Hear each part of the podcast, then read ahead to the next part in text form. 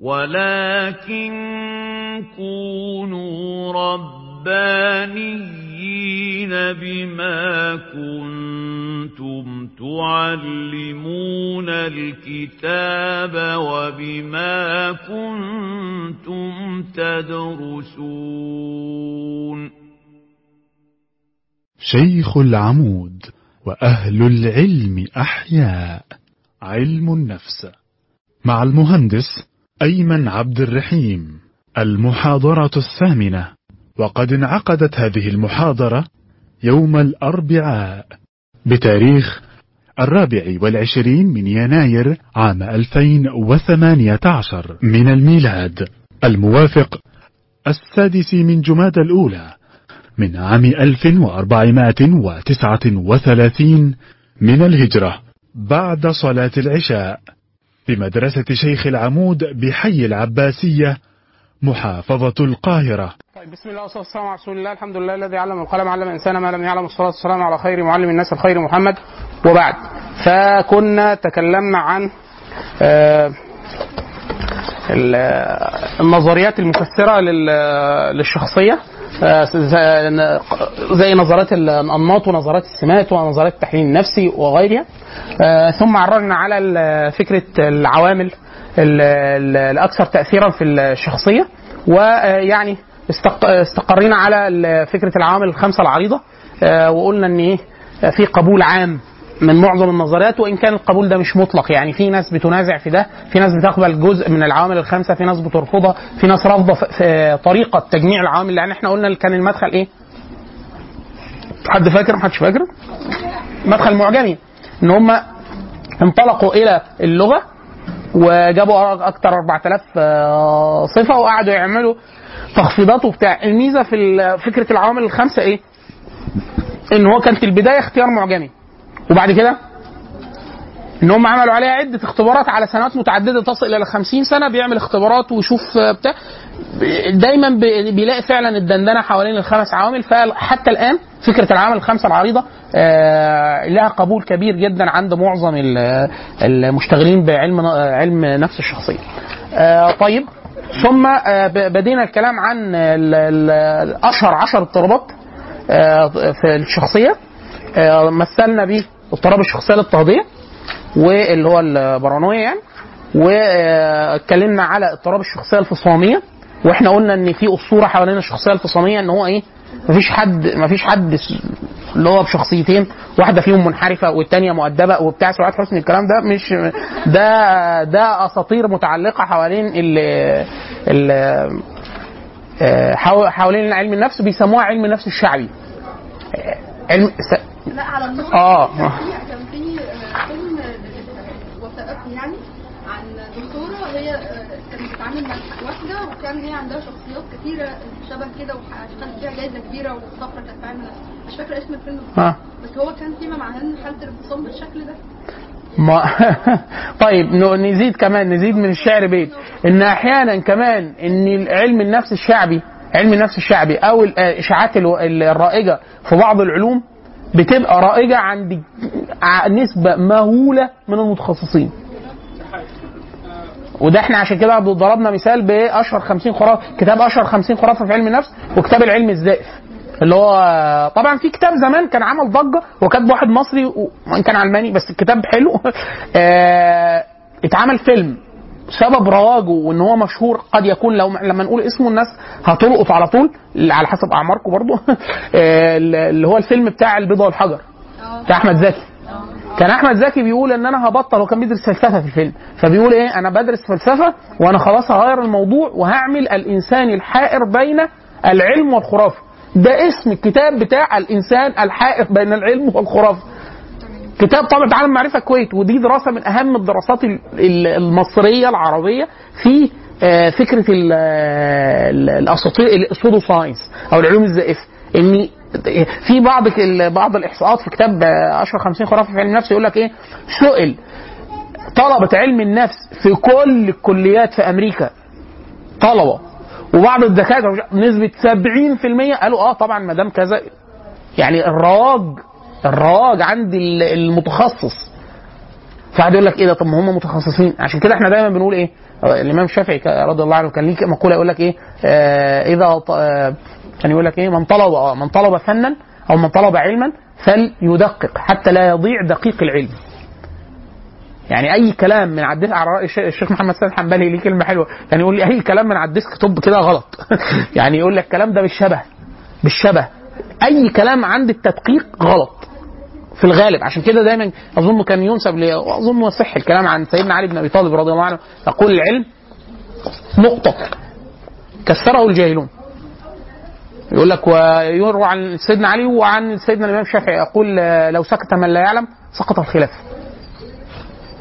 اللي هو إيه؟ يعني هو معظم الهيصة إن واحد واحد يقول لك إيه؟ يعني آه، امال الخلاف ده مش خلاف ما بين علماء. قد يكون العالم اللي تكلم غير مستوفي المسألة. فتكلم. فبقي عندنا قول زيادة. بالرغم إن لو واحد تكلم عشان كده كان الإمام مالك في آخر حياته لما كبر في السن الإمام مالك عمر كان يقول لو وددت يقول لولا أني لا أقدر على الصياد يعني لا يتحمل الضرب يعني. يقول لا أم يعني أمرت إن هو يضرب. على كل مسألة قلت فيها برأيي صوتا. عايز يقول إيه؟ يعني ده مالك هو اللي مروي عنه إن هو كان يعني غاية في التوقف والتثبت المسألة مشهورة جدا بتاعت الاندلسيين لما جابوا له 40 مسألة آه، جاوب في معظمهم في رواية يقول لك 34 في رواية يقول لك 36 إن هو 32 يقول لك لا ادري والباقي هو اللي أجاب فيه أربعة بس اللي جاوبهم. على كده ده مالك. على كده. خلاص؟ فنرجع تاني. في في مسلسل مشهور هسمع. في مسلسل مشهور جدا اتعمل ثلاث مواسم. والمسلسل ملهم. بس مشكلته إن هو بيتعامل مع معظم الأساطير بتاعه ال pseudo science بتاعه علم النفس الشعبي على أساس إن هي مسلمات. اللي هو Lie to Me مسلسل مشهور جدا كان على سنتر بتاع أساتذة علم نفس آه، متخصصين في كشف الكذب فهو بيزعم إن اللي معاه ده علم وإنه يقدر يلقط أي حد وأي حد بيكذب يلقطه وأي حد مش عارف إيه وبتاع. هم كانوا يعني الفيلم دعائي المسلسل دعائي لقدرة بعض المتخصصين في علم النفس وبتاع مش عارف إيه بس هو طبعا يعني إيه معتمد بشكل كبير جدا على على السودو ساينس أنهي خالد فيهم؟ صيني؟ آه أنا أحسن الدكتور خالد فهمي ماشي هو إحنا نقول له الزباين قلت فالصوت عامل صدى ماشي إحنا لا لا قولي له آه. إيه هو الفكرة في لا هو الفكرة الق- الق- القاعات القاعه لو عدد الناس أكتر الصوت الصوت يمتص داخل أجساد الناس فما يطلعش. لكن يعني الصوت لو إحنا فضيناها خالص يسمع صوت أكبر. لو القاعه دي اتملت على آخرها يسمع يكاد مش ه- كله هيخ... كله. يعني أنت حضرتك هتتشرب العلم.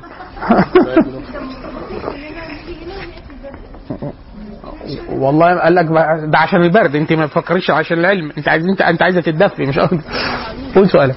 هو أنا أعتقد إن أنا ال- اللي هي الوثائقية؟ ال- ده لما كان لما تخوني الذاكره ما كانش بيتكلم عن الشيزوفرينيا أصلا كان بيتكلم عن ال multiple personality disorder آه اضطراب تعدد الشخصية؟ اضطراب تعدد الشخصية. فده حاجة وده حاجة. أنا ماشي. لا إحنا الاسطوره لا إحنا الأسطورة اللي إحنا بنتكلم عليها متعلقة بالفصام. بالظبط. آه، وهتستغربي جدا لما نيجي عند نتكلم على شوية أساطير هنجيب احصاء هنجيب شوية إحصاءات كتير من من آه، أشهر 50 خرافة. آه، رقم مهول جدا بيعتقد ده؟ وإيه هو دايما يقول المتورط الأكبر على الإطلاق في ده؟ السينما. السينما يعني مثلا في أفلام كاملة معمولة آه، على فكرة الإيحاء. إن أنت لو آه، بعت لحد رسائل غير واعية وبتاع بتخش له في اللاوعي بتاع الكلام ده شكله حلو. واتعمل عليه أفلام يعني إحنا دفعنا مصاريف في السينما على ال ال على ال على التيمة دي بس مش حقيقية. ومش علمية. ومش علمية. ما هي هي الفكرة في إيه؟ إن هو أحيانا بتبقى الكلمة الكلمة فيها 2% صح. والباقي كله غلط. أو مش دقيق. أو لا زي بالظبط إحنا بنستخدم 10% من دماغنا. إحنا آه، الم- الفص اليمين بيعمل كذا الفص الشمال بيعمل كذا. بيشوفوا وهكذا. حاجات اللي هو إيه شكلها حلو. يعني على حضرتك إيه رأيك في السيستم؟ يعني إيه رأيك في الأسطورة؟ بس هي مش حقيقيه بس حلوة؟ طيب. آه، اتكلمنا عن اضطراب الشخصية الاضطهاديه الشخصية الفصامية. طيب الشخصية ال- شبه الفصامية. آه، ال- الإحصاء بتقول إن 3% من البالغين في أمريكا مصابين بال أهو المرة دي أهو بنات مش ولاد. آه، ومش وطوال أهو. أيوه كده في النص. أو هي كل ما تروح شو- روحي. آه، 3% من البالغين في أمريكا مصابين باضطراب الشخصيه شبه الفصامية. ال- ال- السمات الأساسية اللي بتبقى ظاهرة في الشخصية آه، التفكير السحري اللا معقول التفكير السحري اللا معقول والاعتقادات الشاذة.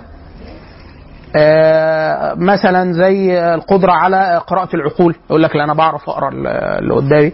آه، التنبؤ بالمستقبل أو الاستبصار. يقول لك أنا بشوف الحاجات وبتحصل بالتوهم لأن دايما إحنا بنقول قانون الاحتمالات العام ينجح حاجات كتير آه، زي يقول لك إيه آه، تروح لواحد عراف يقول لك إيه الزمالك احتمال يكسب ماتش في آخر في الخمس ماتشات الجايين بتتكلم حاجة يعني آه يا لا كل الاحتمالات واردة يعني أنت فاهم؟ إيه؟ وهكذا آه، قلق اجتماعي زائد لا آه، ما بي مع الوقت ما بيقلش. طبعا أي حد بيقلق أي حد يعني إحنا أيام الامتحانات آه، ماتشات كورة آه، مش أي حاجة آه، مستنيين خبر مستنيين نتيجة مستنيين كده. بس ده بيمر. لا التاني ده قلق اجتماعي متعلق بال- بالعلاقات مع الآخرين ولا, ولا يخف بمرور الوقت. آه، آه، إهمال المظهر. آه، واعطاء آه، ردود أفعال غير مناسبة. يعني في الناس دايما إحنا آه، لما الإنسان يبقى طبيعي آه، في الغالب آه، كل فعل نقدر نتوقع بنسبة كبيرة جدا رد الفعل. فلو واحد آه، زقيته آه، شتمته آه، سلمت عليه آه، واحد ما تعرفوش في المواصلات العامة غمست له بعينك هيبقى في ردود فعل متوقعة. ردود فعل متوقعة. إيه إيه تفاجئ في حد يعني إيه الحاجة المفروض ما تضحكش ده يضحك بشكل هستيري آه، حاجة المفروض ما تضايقش تلاقيه يتضايق حاجة وهكذا. خلاص؟ آه، أحيانا بيركب أشياء آه، في الإدراك بتاعه غير حقيقية مش مش موجودة سواء أشخاص أو قوى مهيمنة عليه أو مسيطرة على الأشياء. تقريبا طبعا بالطريقة دي زي الفصامي ما بيقدرش يعمل أي علاقات يعني مفيش أصدقاء صعب جدا. ممكن في الغالب ممكن يطلع بصديق واحد. باقي ما باقي ما يقتل الجميع يعني ما فيش بيصفي كل الاصدقاء بيصفي العلاقات يعني مش بيصفيهم هم. ما فيش عارفين اللي بيسموه الوش البارد أو الوش الثلجي؟ فيش فيش ردود أفعال. يعني في واحد وأنت قاعد معاه يعني كل حاجة ليها زي الفيسبوك.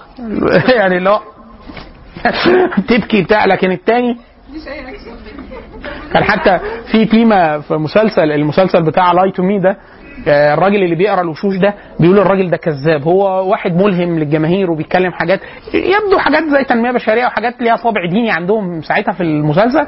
فالدكتور بيقول كذاب بيقول لأن ملامح وشه لا تتناسب إحنا دايما بيقولوا الع... إحنا الوش بيفضح. آه فعلا. يعني ده في قدر ما من الحقيقة بس هو طبعا مضخم جدا في المسلسل. يعني في واحد تلاقيه إيه وانت بتكلمه يقول انت مصدقني؟ فيقول له آه آه, آه مصدق. فانت تحس من وشه إن هو مش مصدقك بس أنا بدي reaction حاجة ثانية فهو بيقول لك بيقول حاجات المفروض وشه يدي reaction ثاني خالص. فهو كذاب. بعد كده يكتشف إنه صادق بقرائن أخرى. فيقول لك إيه ده؟ إزاي؟ بعد كده هيسأل هيفاجئ إن هو عامل عملية حاجة في وشه. فاللي هو شايفه ده مش وشه الحقيقي. زي عارفين زي الفنانات. تلاقي فنانة مثلا انت إحنا عارفين كلنا إن هي مواليد عمرها 85 سنة. وتلاقي إيه عروسة متألقة. واحد صديقنا زمان وإحنا في أسيوط آه، وإحنا في هندسة. بدينا كل مع الوقت كده كله بدأ يلتزم وفي من ناس مننا بدأت تربي دقونها. وإحنا في أسيوط في الجامعة وده كان صعب جدا لأن في الوقت ده ما كانش الجامعة كلها ما فيهاش ولا واحد ملتحي مفيش لما بدأ حد يلتحي كانت الدنيا اتقلبت. ان في حد ملتحي في اسيوط لأنه كان من أيام 81 الانقلاب العسكري اللي هو الانقلاب هو فعلا كان انقلاب عسكري بس فشل. يعني هو كان ثورة مسلحة الجماعة الإسلامية وبتاع وفشلت. خلاص. فكان الوضع سيء جدا في أسيوط. فدخ... بعد فترة واحد صديقنا كان ساكن معانا الله يرحمه توفي شاب صغير يعني. آه، كان معاه يومنا الصوت لو سمحت. كان معاه تلفزيون. فأنا قلت قلت له قلت له عشان ما تاخدش ذنوب حد انت عايز تتفرج على حاجة اتفرجها في أوضتك. خلاص؟ فقال لي لا ماشي متفقين وبتاع. فجيت من بره لقيت صديقنا ده اللي هو التحى وبتاع قاعد معاه وفي فيلم آه، مسلسل شغال. فأنا إيه؟ طب أحمد يعني ما كانش ملتزم. هو الله يرحمه بس إيه يعني كان الموضوع ما بالنسبة له مش بس أنت فأنا قلت له إيه؟ إيه يا حبيبي تتفرج على إيه؟ فقال لي مسلسل. قلت له مين البطلة؟ أنا طبعا بتريق يعني أنا بحب أرخم عليه. قال لي ميرفت أمين.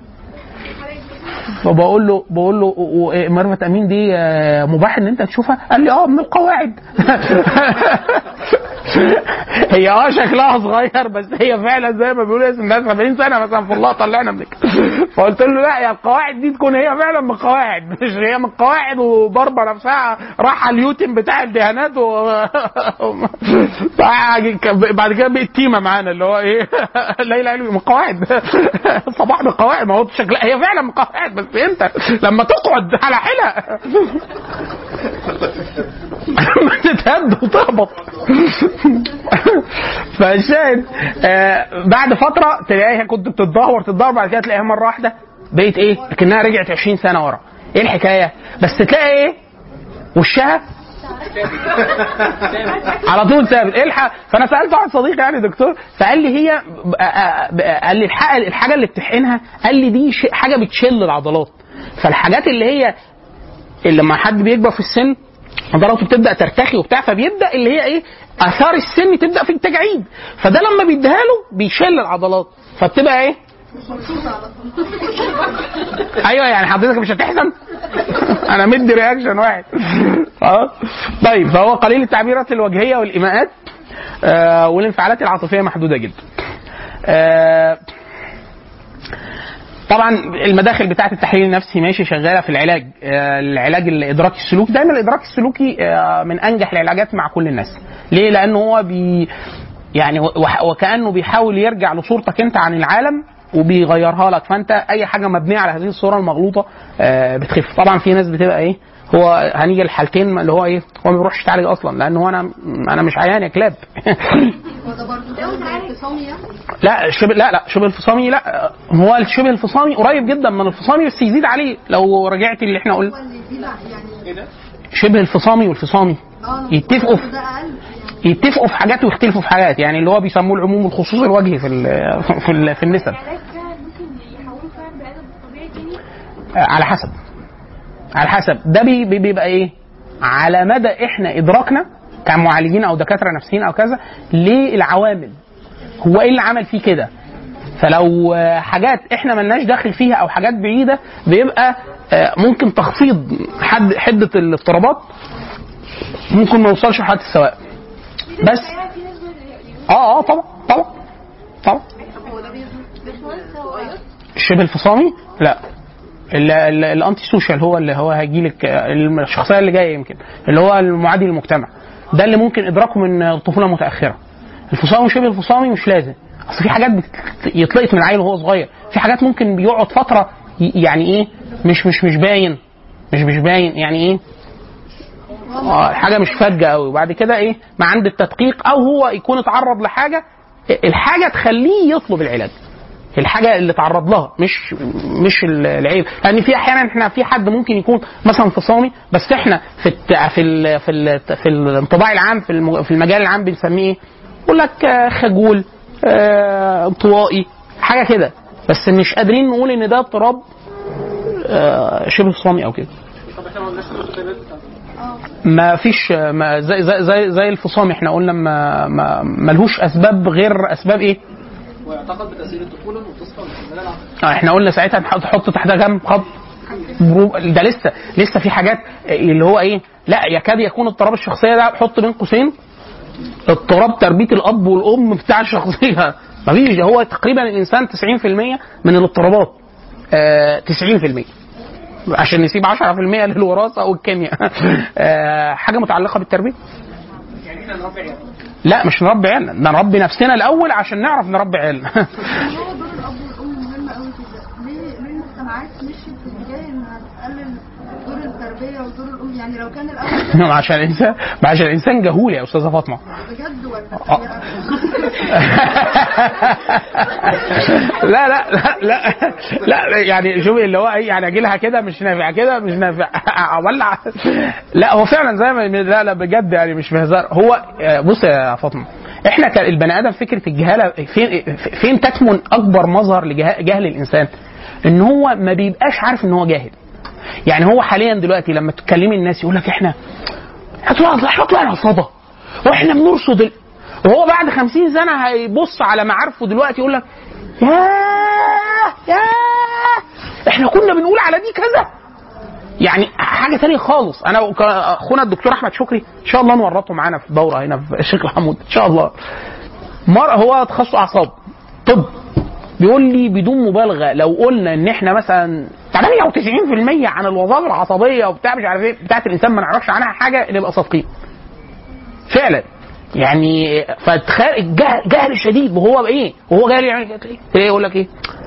يعني إحنا خلاص اقتربنا من تفسير ال تفسير الكون نشأة الكون يا رب لما أنت عشان كده رب العزة سبحان الله الخطاب القرآني خطاب لما جه يتحداهم رب العزة بإيه؟ ذباب بعوضة.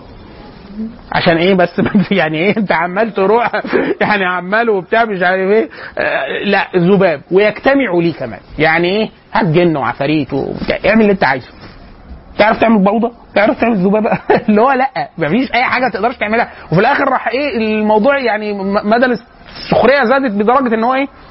الدبانة أنت ما تعرفش تخلقها. ده حاجة؟ ولو خدت منك حاجة ما تعرفش إيه؟ تستنقذه منها. اللي هي فكرة إن إيه الدبانة لو وقفت عليك وخدت حاجة خلاص بقى. الحاجة اللي خدتها انت ما تعرفش تجيبها. أه فكرة إن أنت يعني ضعيف وجهول فبالفعل زي إيه كنا. أنا وشيماء بناخد دورة على الحمل والولادة والرضاعة وكده فالدكتورة بتقول نسب الولادة القيصرية في أمريكا كام؟ نسبة مرعبة إحنا طبعا هنا أكثر ارعابا إحنا هنا في فيلم في فيلم خيالي يعني. خلاص بسبب جهل الناس وكله بقى راجع. يقول لك آه ده طلع مضر جدا وبتاع إحنا لازم نرجع للولاده الطبيعيه والرضاعة الطبيعية. ماضي انت أنت مش أنت مش ليك 30 أو 20 سنة عمال ودوش دماغنا وبتاع ويقول لك خلاص بقى خلاص. إيه أنت كل ما بتمشي شوية ولا إحنا ممكن أرجع في رأيي؟ ممكن تعيد السؤال تاني. اللي هو لا. الناس ما تتقدمش في الحرب ما تت- يعني ما تبذلش طاقة إن هي تعمل حاجة. فهو إحنا ما بنقولش ما بيبذلش. وهو بيبذل وهو بيبذل. يبقى نفسيته شكلها إيه؟ وهو بيبذل. ها؟ إن هو فكرة تواضع تواضع. اتنين فكرة يعني إيه؟ عشان كده دايما سبحان الله العظيم اللي لما نيجي نتكلم إحنا على البوصلة وفي التأسيس وبتاع وفي مدخل الدورة التعريفية اللي هو فكرة إيه؟ ده داخل غلط. في الغالب الشيخ حاتم الأنصاري ليه عبارة فوق الروعة. كان عامل كان ليك في مقال عن الكتابة العربية والخط وبتاع فبيقول عندما ينشأ السؤال آه، منقطعا عن هدي السماء تنس- ت- تأتي إجابات ضالة منقطعة عن هدي السماء.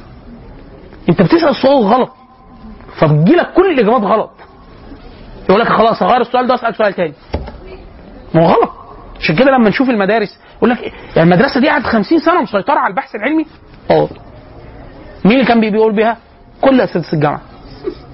كل الدكاتره في العالم. كل المراكز البحثية. وبعدين حاليا دلوقتي محدش يقدر يقول كده. ليه؟ حاسس إن هو كان غلط يبقى دلوقتي صح. يا ابني لا ما إحنا يا ما إحنا لسه من انت مش لسه واخد عشان كده في واحد حتى في واحد صديقنا بيقول العبارة دي في مساحة تانية. بيقول لما الناس واحد يقول لك إيه؟ أنا زمان كنت بعتقد كذا كذا كذا وطلع غلط. دلوقتي آه، ويقعد يتريق على ع- لا مش على نفسه على من يعتقد اعتقاده الآن. قول لهم أنتوا كنتوا أنتوا جهلة وبتاع أنا كنت زيكم زمان.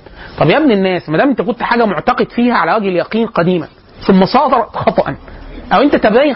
تبينت خطاها طب إيه اللي يمنع إن ممكن تكون اللي أنت دلوقتي عليه هتتبين خطأه بعد 10 سنين عشان كده يروى عن المالك وحد من أئمة تاني برضه لما كان يروي آه، يفتي كان يقول بعد الفتوى يقول إيه وما نظن إلا ظنا وما نحن بمستيقنين.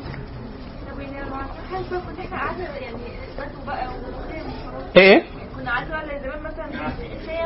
بس هل ده اتفهم من اللي إحنا بنقوله؟ إيه؟ هل ده ده ده يعني أنت اللي فهمتي ده من إحنا بنقوله؟ إحنا ما بنقولش الناس ما تشتغلش. إحنا بنقول حاجتين مهمين. الناس تصحح الاتجاه الأول يسأل أسئلة في اتجاه مظبوط مظبوط. أحيانا ده بيقول لك إيه؟ السؤال أصلا كان غلط. السؤال كان نفسه غلط. النتيجه مش هو حاول ساعه لا. مش بقى يعني ممكن يقعد يسعى كده 100 سنة ويطلع غلط برضه. فين الغلط؟ إحنا بنقول له إن السؤال أصلا غلط. أنت بتسأل في المساحه الغلط. عارف عاملة زي إيه؟ زي إيه؟ لما أقول لك آه على لوحة المفاتيح أقول لك اكتبي حرف آه في حروف small وحروف capital أقول لك اكتبي حرف سمول وانت دايس على ال caps lock عارفة ال- اي حاجة هتكتبيها إيه؟ انت بتكتبي وتقولي لي إيه؟ بص كده صح ولا غلط؟ أنا هقول لك إيه؟ هبقى عامل عينيا كده أقول لك إيه؟ غلط. غلط. طب بص غلط. غلط غلط غلط. ليه؟ أنا بقول لك انت أصلا ما بتدوريش جوه مجموعة الحل الصح. انت عاملة حاجة انت عاملة خطيئة. مش بقول له ما ما تبحثش وبتاع ابحث. لا هو عارف هو حاسس. عشان كده لا هو دلوقتي لا طبعا. في ما هو دي الميزة بتاعت ال- العلم نفسه. في حاجة اسمها فلسفة علم. فلسفة العلم أحيانا عشان كده دلوقتي في اتجاه مهول جدا في الغرب. حاليا دلوقتي يقول لك إيه انكسار مركزيه الأشياء يعني اللي بيسموها سقوط السرديات الكبرى. المدارس دلوقتي العلمية حتى بدأت تهبط. يعني إيه؟ يقول لك إيه؟ آه والله هم المسلمين عندهم إيه تصوف. آه شوف كده بيقولوا إيه؟ يعني أنت هتشوف المسلمين بيقولوا إيه؟ آه, آه لأن ممكن يطلع صح. لا بتوع الدكاترة الد- الطب. يقول لك آه ما تشوف طب الأعشاب الصيني كده. طب ما تشوف الهندي. آه طب ما تشوف الطب الشعبي. ولا. انت مش كنت قايل من شوية عالم وبتاع مش عارف يقول لك ما إحنا اكتشفنا إن مش لازم يكون صح. ومش لازم يكون اللي إحنا بنعمله احسن من غير ده ممكن عشان كده دلوقتي يقول لك إيه back to nature إيه back يعني مش هتدي أدوية كيميائية ومش كده إحنا كنا متقدمين. لا مش متقدمين. إحنا كنا بنبوظ الحاجات. طب انت هتعمل إيه؟ يقول لك إحنا هنرجع نعمل مش عارف إيه. حاليا الكلام على الموبايلات والأجهزة وبتاع يقول لك هل ده كويس ولا وحش؟ واحد يقول لك لا كويس ما دي أكيد بنتقدم. طبعا دلوقتي كم الأدوات المكتوبة؟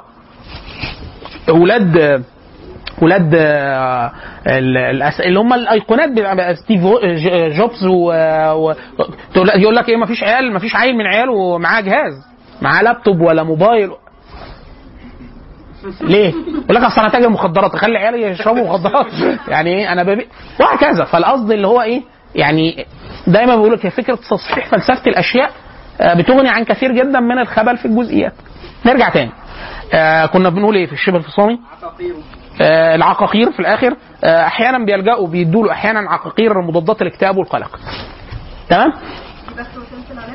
لا إحنا قلنا التحليل النفسي وقلنا العلاج الإدراكي السلوكي يمشي آه، مع آه، أحيانا بيلجأوا ل آه، آه، بيلجأوا لل- للعقاقير لكن عدد كبير جدا من المصابين بشبه باضطراب شخصية شبه الفصامية أحيانا بي آه، بيتعرضوا لإعادة تأهيل مهني واجتماعي ليه؟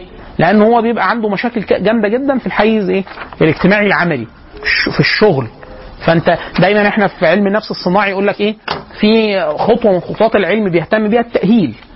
انت عندك مشكلة مصاب بإصابة إما بدنية أو نفسية.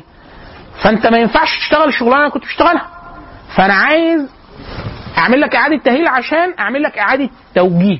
يا إما أعمل لك إعادة تأهيل ناجح فاثبتك في المكان اللي أنت فيه مع فترة اختبارية يا إما اللي حصل لك من الناحيه النفسيه أو شخصيتك لا تتناسب مع المكان اللي أنت محطوط فيه يعني في ناس كتير جدا مدرسين المفروض يتشال من مهنة التدريس هو شخصية آه، سادية ولا مفيش حد بقى فعلا هو صلى صلى الله على محمد لما الراجل الاعرابي قال له إيه؟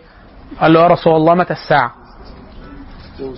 فالنبي صلى الله عليه وسلم في الأول ما سكت وما ردش عليه وبعد كده آه، الصحابة قالوا إيه؟ سمعه فكره ما سمع وفي ناس قالوا إيه؟ لم يسمعه. وبعد كده النبي صلى الله عليه وسلم كمل كلامه اللي كان بيقوله وبعد كده التفت. ففي ناس قالت ليه النبي صلى الله عليه وسلم لم- يرد قطع الحديث الذي كان بصدده يعني ثم قال أين أراه السائل عن الساعة؟ فقال أنا رسول الله قال إذا وسد الأمر إلى غير أهله فانتظر الساعة قال و- قال إذا ضيعت الأمانة فانتظر الساعة قال وما ضيعها قال إذا وسد الأمر إلى غير أهله فهي فكرة دي الفكرة فكرة إنه في خلل عام. آه ده خلل عام. طيب. أنا عندي سؤال. الشخص قول. آه، هو ال- ال- الناس اللي بتاخد آه، الأدوية العقاقير ال- هو اللي بياخد ولا حد بيكتب له؟ هو اللي بيكتب- يعني حد بيكتب له؟ آه. يعني من وصفه. بيفضل عايش عليها طول عمره. لا مش لازم. آه، يعني الدكاترة فعلا بعد فترة بتقول له بطل الدواء؟ أيوه لأن في حاجات لو كمل عليها فترة طويلة هيبقى هو مدمن أصلا. زي في حاجات على فكرة في حاجات يكون هو مثلا في حاجة كيميائية فأنا عايز أخليك متزن دايما. فالعلاج ده اللي بديه بيحيد أثر ما أثر ما على حاجة. أو بيخليك مؤهل إن أنا أديك علاج إدراكي سلوكي. بس. فأنا بتدخل كيميائيا بالدواء لغاية ده. مش الاصل في الموضوع الاستمراريه لا. ممكن حالات. على أساس الحاله آه آه. لكن الأصل الأصل إن هو الأصل إن البني آدم الأصل إن هو ما يعيش في حاجة على طول. خلاص في في استثناءات ده لا في استثناءات. طيب الاضطراب الرابع اللي هو اضطراب الشخصية المضادة للمجتمع اللي هو معظم المص- المصريين مصابين بيه يقول لك antisocial إيه بيتف في الشارع وبيرمي ورق ومش عارف إيه وبتاع. يا ابني ليه حبيبي كده؟ آه بيقطع الميكروباص آه مش عارف إيه الأتوبيس العام يكتب على حاجة آه قلب وأحب سه اسمها إيه؟ سهى يا حبيبي انت بتحب سهى إيه ذنب أم الحيطة؟ إن انت وهكذا. آه واحد آه، التختة بتاعت البنش بتاعت الجامعة ببرجل. والذكرى تدق ناقوس يدق في عالم ده إلهي يدقه على دماغك يا بعيد. اللي هو خلاص؟ وهكذا. فاضطراب الشخ... ده اضطراب. يعني اضطراب الشخصية المضادة للمجتمع. الآتي. آه، السمات الأساسية. واحد لا تنصاع لضوابط المجتمع ولا قوانينه. في ناس تلاقيه آه، آه، ما ما يحلالوش. غير يعمل الحاجة اللي معروف إن هي ممنوعة. خلاص؟ إحنا دايما بنقول للناس في فرق بين الانصياع الأعمى للقوانين وفي فرق بين احترام قدر كبير جدا حتى بتوع القانون. يقول لك إيه؟ من استقرار التعامل. بتوع القانون.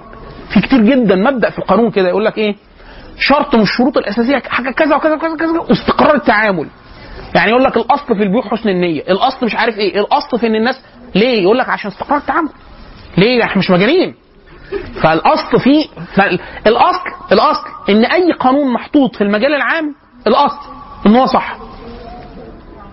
يعني إن أنت تمشي آه تقف لما الإشارة حمراء صح. لما الإشارة خضراء صح. إن أنت تلبس حذاء صح. إن أنت تمشي على الرصيف صح. إن أنت مش عارف إيه. معظم القوانين اللي حطها إنسان عاقل. في الاصل خلاص؟ اداب الطريق. عاقل مش عارف إيه عاقل. كل ده صح. خلاص. إحنا في خلل من الممارسة بيخلي في جزء من ال- التمسك ال ال ال ال ال يعني الأعمى بالقوانين في خبل زي المترو. لو أنت قلت إيه أنا مش هطلع غير من البتاع اللي معمول سهم فوق وسهم تحت. ماشي ده حلو إمتى ده الكلام ده؟ في وقت اللي هو إيه الخط الثالث مثلا. لا بس الخط الثالث ما فيش لأنه الخط الثالث أصل المترو في الأصل الأصل المفروض يتعمل كده اللي هو إيه إن هو بيتفتح من جنب, واحد كل الناس تطلع. اقفل ولع قصدي افتح تاني دخل الناس التانيين. خلاص فالفكرة إن هم ما يتعارضوش مع بعض. لكن في واحد يقول لك إيه؟ لا التزم بالقوانين. هي إيه ياض القوانين اللي التزم بيها؟ ما هو أنت شايف الناس كلها جوه أما لازقه في الإزاز. حاضنين بعض الشعب كله حاضن بعضه. فإحنا مش هيعرف ده مش هيعرف ينزل أصلا مش هيعرف ينزل محطته. ده ينزل معاه اتنين تاني كده يعني نازلين ملتصقين فيه. عارف التوأم السهام الملتصق في الرأس. آه ده ملتصق في القلب ملتصق في الظهر بتاع. فده هنا التمسك بالقانون ملوش أي معنى. ليه كلنا هنطلع من نفس الباب؟ ده لو قدرنا نطلع كلنا هندخل من نفس الباب. لو قدرنا ننزل خلاص كده؟ لكن في في الاصل إن أنت في ال في ال في المترو إن أنت ما يبقاش معاك حاجة حاجة حادة إن معاكش الشيله الكبيره إن أنت مش عارف إيه. الاصل الالتزام بإن الناس تنزل الأول وأنت ده الاصل دي قواعد عامة مظبوطة. خلاص؟ لكن في واحد سواق الميكروباص سواقين الميكروباص في مصر. antisocial. ده ده antisocial. اللي هو إيه؟ بيعمل الحاجة ضد الأعراف وضد الح... ضد الإنسانية وضد قواعد السواقة وضد المرور وضد كل حاجة. تلاقيه ماشي عكس في صلاح سالم. ماشي عكس في جسر السويس وق- آه بيقرر. فجأة. وهكذا. فده ده مضاد. ف لا ينفع القواعد آه، وضوابط المجتمع العامة. مفيش تعاطف مع الآخرين مفيش احترام مشاعرهم. يعني مثلا واحد تلاقيه راكب المترو. مجموعة شباب. طب تلاقيه صوت عالي جدا. شتيمه سافله جدا وبتاع. طيب أنت سافر. خلاص لك حق إن أنت تبقى سافر. الناس طب في ستات في ناس هو أصلا سليط اللسان. لو في ستات يقول لك إيه؟ لا لا معانا برضه حريم وبتاع. مش ده مفيش صوت عالي موبايل عالي موبايل صيني حقير وسماعته عالية جدا وبتاع. يا ابني يعني حتى يعني ده مش موسيقى على اللي هي المحرمة. لا ده إسفاف صوتي. يعني الموسيقى حاجة جميلة بس حرام. يعني أنت فاهم؟ يعني هي حاجة جميلة بس حرام. لكن إيه ده؟ واحد زمان لما طلع شعبان عبد الرحيم وده كان ظاهرة لما ظهر فسألني كنت أنا ابتديت إيه يبدأ علامه صلاه خفيفة كده وبتاع فخلاص يبقى شيخ. يعني يستفتى. فواحد بيقول لي هو هو ده حرام؟ فقلت له ليه يبقى حرام؟ فقال لي مش الغناء والاغاني وكده. وطبعا الناس بتخلط دايما يسأل على الاغاني وهو بيسأل على المعازف. الأغاني كلام حسن حسن كطبيعي وقبيح. اللي هو الإنشاد يعني. الكلام في الموسيقى هو ده الكلام في, في, في, الفقه يعني. خلاص؟ فبقول له لا ده مش حرام أصلا. فقال لي ليه؟ قلت له أصلا ده مش غناء. قال لي أمال إيه؟ قلت له ده إسفاف لغوي. يعني ده- حاجة لا تنضبط يعني مش مش معانا في الموضوع. يعني ده خارج. زي ما واحد يقول لك إيه إحنا هو البيرة حرام كده إحنا داخل في المسكر. في حاجات تانية لا هي يعني تشرب مواد مجاري. انت بتسال في مواد مجاري مش في المسكرات. يعني انت بتتكلم في الحاجات اللي هي إيه آه يعني حاجات المعفنه مش مش مش ده الباب ده. يعني مش مش ده الباب بتاع السؤال خلاص؟ قول. في امراض متعمد إيه؟ ممكن ي- يمرضوا مجتمع. آه، تاني تاني. حد يبقى مسؤول عن امراض مجتمع؟ يعني أنا في شخصيات بحس إن إحنا آه، آه. بنتقولب فيها. يعني آه آه آه آه آه. ده ده بالعكس ده في في في وثائقية مهمة جدا لجاسوس سوفيتي على اليوتيوب هتلاقيها. على نقش نشر الأفكار ال- جزء من عيوب التفكير العام آه، بتدرس في علم النفس آه، فكرة التفكير الخرافي والتفكير غير المنطقي. خلاص؟ التفكير الأناني. ويعني إحنا مثلا في مصر جزء من آه، يعني من وظيفة أي نظام شيوع التفكير الخرافي وشيوع التفكير غير المنطقي ليه؟ قال لي لو أي كلام منطقي لا أنت مش هتقعد يوم تحكم خلاص فتلاقيه إيه؟ دي سياسة. سياسة فكرة إن أنت الناس سياسة التجهيل عموما إن الناس تبقى جهلة. فكرة فكرة الإسفاف السفاهة. أو بيسموها السفول. يعني مثلا السينما مين مسؤول عنها؟ الدولة. طب الدولة تقدر تبطل ده؟ طبعا. يعني في طبعا ده بس مكتوب فيه كتير قوي. الحقبة بتاعت عبد الناصر من بعد 67 فكرة السينما لو حد عنده فكرة السينما كان شكلها إيه؟ مش عري. لا لا لا. معنى. إباحية. إباحية إباحية مقصودة. فالواحد يقول لك إيه؟ بس ده كان سينما. آه بتذاع. آه الناس كلها بتقدر تشوفها. آه الأفلام الأجنبية اللي في الوقت ده كان مسموح ليها بالعرض في الدور العام. في ناس كتب كتب في ده. شيء إباحي. طب ليه؟ الكلام كله ساعات طبعا خلاص التقارير الاستخباراتية اتنشرت والأمنية اتنشرت ان ده كان مقصود من النظام للتلهية العامه آه لما الضجة اثيرت من كام سنة لما قالوا عايزين آه، طبعا أي حد عنده فكرة بسيطة عن التقنية تقنية الإنترنت والشبكات يعرف إن أي حكومة لو عندها قدر كبير قدر ما من الاهتمام وبتاع تقدر مثلا تمنع 98% من الماده الإباحية الم- المتاحة عن الشبكة. محدش يقدر يوصل لأي حاجة غير لو هو خبير. خلاص لو هو خبير يخش في النار بقى لوحده. ليه؟ لأنه المهم المجال العام لا يمكن لا يمكن. ليه؟ الخبرة المطلوبة أزيد من خبرة أي بني آدم عادي. خلاص؟ حتى في دول يقول لك أحسن دولتين متمسكتين في العالم الصين والسعودية. أي آه، موقع معادي للحكومة يبقى اباحي يا بابا. آه، ويتمنع خلاص؟ بس هو بيقدر إيه يعمل كنترول على في دول منع فيسبوك وتويتر. اللي هو إيه؟ صباح الخير إحنا اللي هو إيه؟ أنا بسم الله ما فيش فيش تويتر فيش فيسبوك. وهكذا. فهو لأ هو لأ النظام بيبقى عايز يعمل شخصية. كان مين اتكلم؟ فكرة آه، يقول لك آه، شوف كل نظام كان بيصدر أنهي نوع من البطل داخل التيمة بتاعت الأفلام. يعني مثلا أفلام الثورة التيمة ضابط أو مهندس. كله. كله. ضابط أو مهندس طبقة فقيرة آه، بينتقد من الطبقه الغنية. خلاص؟ آه كلها حوالين السد. السد العالي. كلهم مهندسين وبيبنوا حاجة. أو ضباط. خلاص؟ ليه؟ التيمة بتاعت آه يوليو. 52 بعد فترة تحس البطل بقي آه شخص عادي من الناس وممكن يكون مجرم. عادل إمام عمل كمية أفلام مهولة بالطريقة دي. أو الإنسان الناصح اللي هو المحتال البطل اللي فيه قدر ما من اخلاقي فترة. وبعد كده آه اللي هو اللا بطل. مفيش بطل. مفيش بطل. البطل التيمة. البطل التيمة. يعني الفيلم كله يبدأ ويروح آه قدر من العدمية. كتير قوي. أو حد شاف أفلام أو مسلسلات فيها المعنى ده. يحيى الفخراني عامل حاجات كتير كده. زي آه، خرج ولم يعد وبتاع.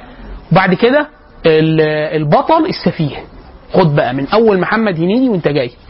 محمد هنيدي علاء ولي الدين الله يرحمه اسمه إيه ده آه، الليمبي بقى. الليمبي اللحظة النماذجية بقى اللي هو إيه؟ إن هو لا أنا عايز كل الناس كده.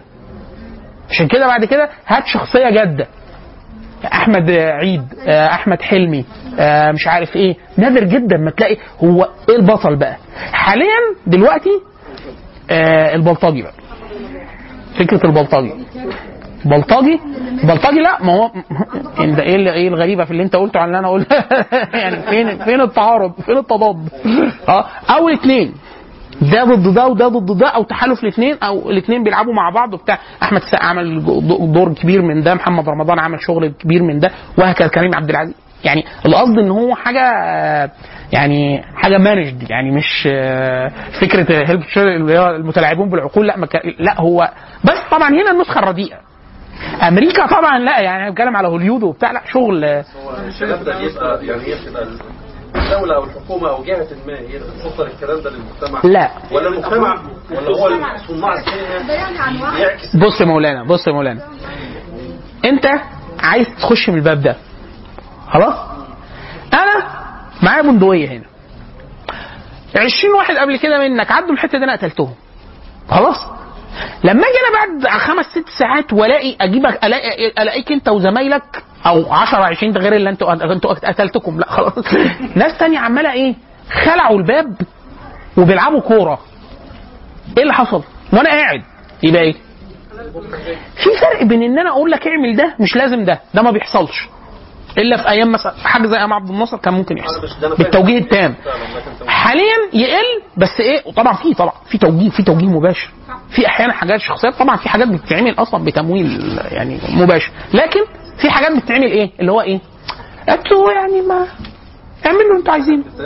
آه يعني إيه يعني مثلا في وقت أنا لغاية ما أنا وأنا كبير آه كان مش ممكن في فيلم يذاع في المجال العام في مصر إن حد مثلا يشتم حد. يا ابن الكلب. كل ده يت- تيت تيت تيت يتقطع. دلوقتي موضوع كبر خالص. خلاص؟ كم العري. المتاح بقد إيه؟ حلو جدا. كم الفحش؟ المسلسلات إيه، لا الموضوع لا. الم- المسلسلات ده في الأصل إن هو تصنيفه كان عائلي. عائلي يعني كل العيلة تعرف تتفرج عليه. بل المادة الأساسية لتشكيل الوعي العام المصري كانت المسلسلات. دلوقتي انت ما تعرفش تحضره مع نفسك. انت تبقى من... اللي هو إيه انت منخجل من نفسك اللي هو إيه الا أنا بقى بقى- إيه ده؟ ما أقدرش. ممنوع. ليه؟ هو سقف ال... مين اللي رفع السقف؟ في حد. حد ما إدى ضوء اخضر الضوء الأخضر ده مش لازم أقول لك آه، عريهم مش لازم. أقول لك أنا مش واخد بالي. اعمل اللي أنت عايزه. صناع السينما في النهايه أو صناع الفن الدراما بصفة عامة هو بيقرأ مقاصد المجتمع. يعني هو في طبيعه لا لا هو هو هو هو, هو بيقراه طبعا هو طبعا يعني بيقرأ. بس عشان كده إحنا بنقول إيه الخلطة كلها هو مين بيعمل هو مين اللي بيدير المجتمع؟ يعني هو مين اللي عايز إيه من طالب الجامعة؟ طالب الجامعة. مين اللي عايز منه إيه؟ في في في الآخر في قدر ما حد عايز حاجة من حد. خلاص. مساحه الأضواء الخضراء اللي بتبقى متاحة دي الجرايد. مثلا الجرايد كان فيه مساحة معينة ما حدش كان يقدر يعملها لغاية سنين قريبة جدا. لا دلوقتي الموضوع زاد خالص. المجلات الانترنت ال... لا مساحة في في مساحات. طبعا يعني آه في حاجات بتبقى متسابة بسبب آه إهمال. إهمال حد مش مركز. وفي حد آه سايبها استهمال. يعني أنا قاصد أنا قاصد إن أنا أغض الطرف. خلاص؟ وفي حاجات بتبقى لا هي موجهة. هي موجهة. أنا عايز الحاجة دي توصل. لحظة اخوانا طيب الاضطراب الشخصيه نكمل السمات بتاعة اضطراب الشخصية المضادة للمجتمع آه الاندفاعيه والتهور. الاندفاع والتهور اللي هو عدم إدراك المخاطر حتى إحنا ما بنقولش على الآخرين ده حتى على الذات. يعني مثلا إيه ال- الشباب اللطفاء ال- العظماء آه، بتوع الموتوسيكل ال- الموتوسيكل ال- ال- ال- الحصان. اللي هو إيه تلاقيه ماشي. أنا ببقى عايز أركب العربية لا خد يوم. اللي هو إيه أواجه. آه يعني والله العظيم أحيانا بس هبقى أنا كده أبقى antisocial هبقى شخصية اضطراب الشخصية السادية. اللي هو انت كده مش social خالص. اللي هو دبابة وتمشي عليهم كلهم تقول أنت عايز تستغنى عن حياتك؟ اقتله يا حبيبي عشان بس لا لا لا لا. ده إيه ده بقى؟ هو أحيانا في تهمة في الج- جنحه في في المرور آه، في القانون اسمها آه، رعونة في القيادة. دي اللي هو دلوقتي الرعونة في القيادة. كله كله رعونة في القيادة. موتوسيكلات آه، قال لك دي إجازة في الرعونة. قال لك لا يكون لا والله صحيح. فعلا. حلوة حلوة يا أبو حميد. لايك يبدأ من أول الإدمان وال والاهمال الزائد الحد في في في في ال- في الجسم يعني سواء كحول مخدرات قيادة السيار- السيارات أو الدراجات النارية بتهور وشرحه واللي زيه يعني. آه العنف والعدوانيه تلقائيا في ناس في في المترو تحسه داخل يخانق داخل يخانق يعني أنا في في آه، في آه، إيه؟ آه لا ما هو ده شخص مجرد شخص مطلق شخص. يعني راجل ب... في أطفال كده. في أطفال. لسه هنيجي عند الاضطراب شكله بيبقى عند الأطفال. مرة كنت بركب آه، بروح لأختي في إسماعيلية كل أسبوع في آه، وأنا في دار العلوم. فركبت مع سواق. فأنا كنت أنا أحب النوم قوي في المواصلات. يعني أي مواصلة أي مواصلة أنام فيها أي مواصلة. خلاص؟ فكنت اخد أركب الكرسي آخر الف... كانت العربيات بيجو اللي هي سبع راكب فأقعد في الكرسي اللي ورا ده واحد بس بيبقى مع- معايا وأنا إيه أول وهم إيه بقى بيصحوني. وهي كانت ساعة وثلث ساعة ونص حاجة كده. فأول ما ركبت قبل ما نوصل مثلا بنص ساعة السواق قال إيه؟ يلا أخوانا الاجره فالناس بعتت الاجره خد خد مش عارف. دفعت والراجل بدأ يقول إيه؟ أخوانا آه في واحد ما بعتش. في واحد ما بعتش. ما بعتش يعني ال- الأجرة.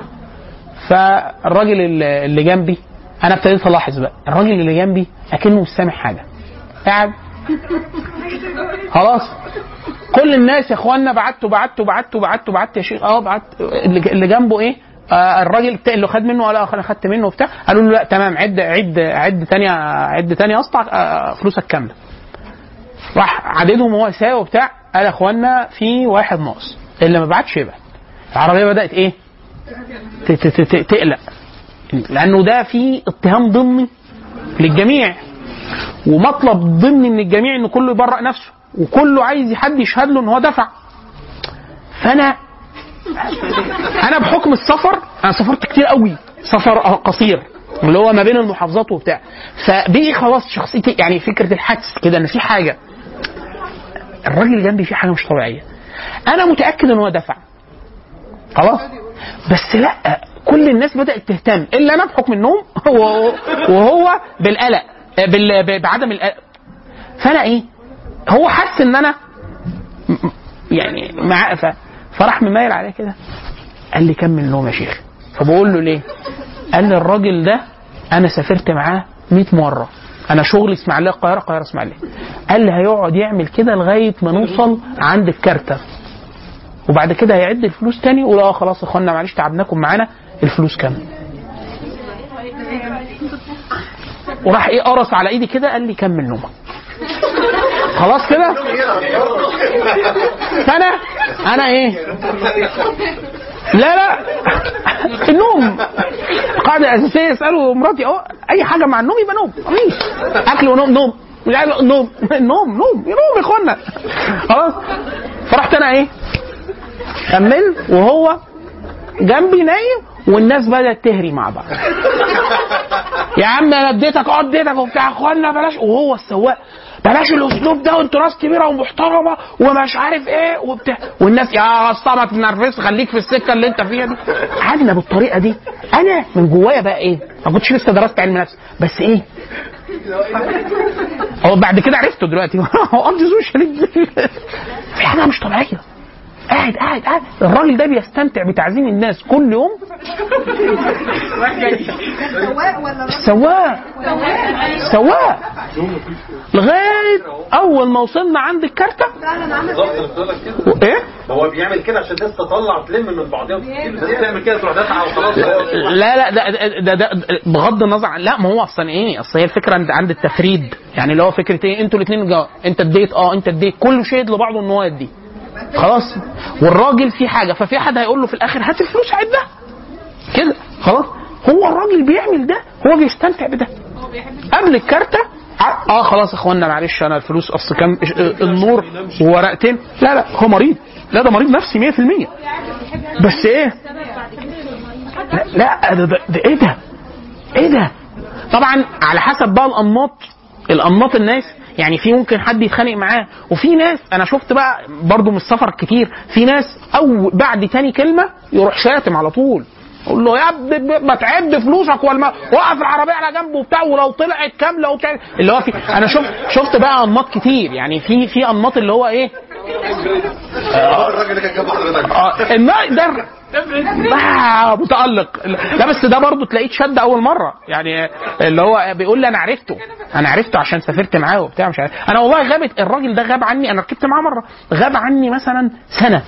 ولا وبعد كده كنت برضه راجع من إسماعيلية وبتاع. وبعد كده القاعدة مش مش محتاج أقول إن أنا كنت نايم. بعد كده ابتديت قمت حد بيقول لي يا شيخ أنت دفعت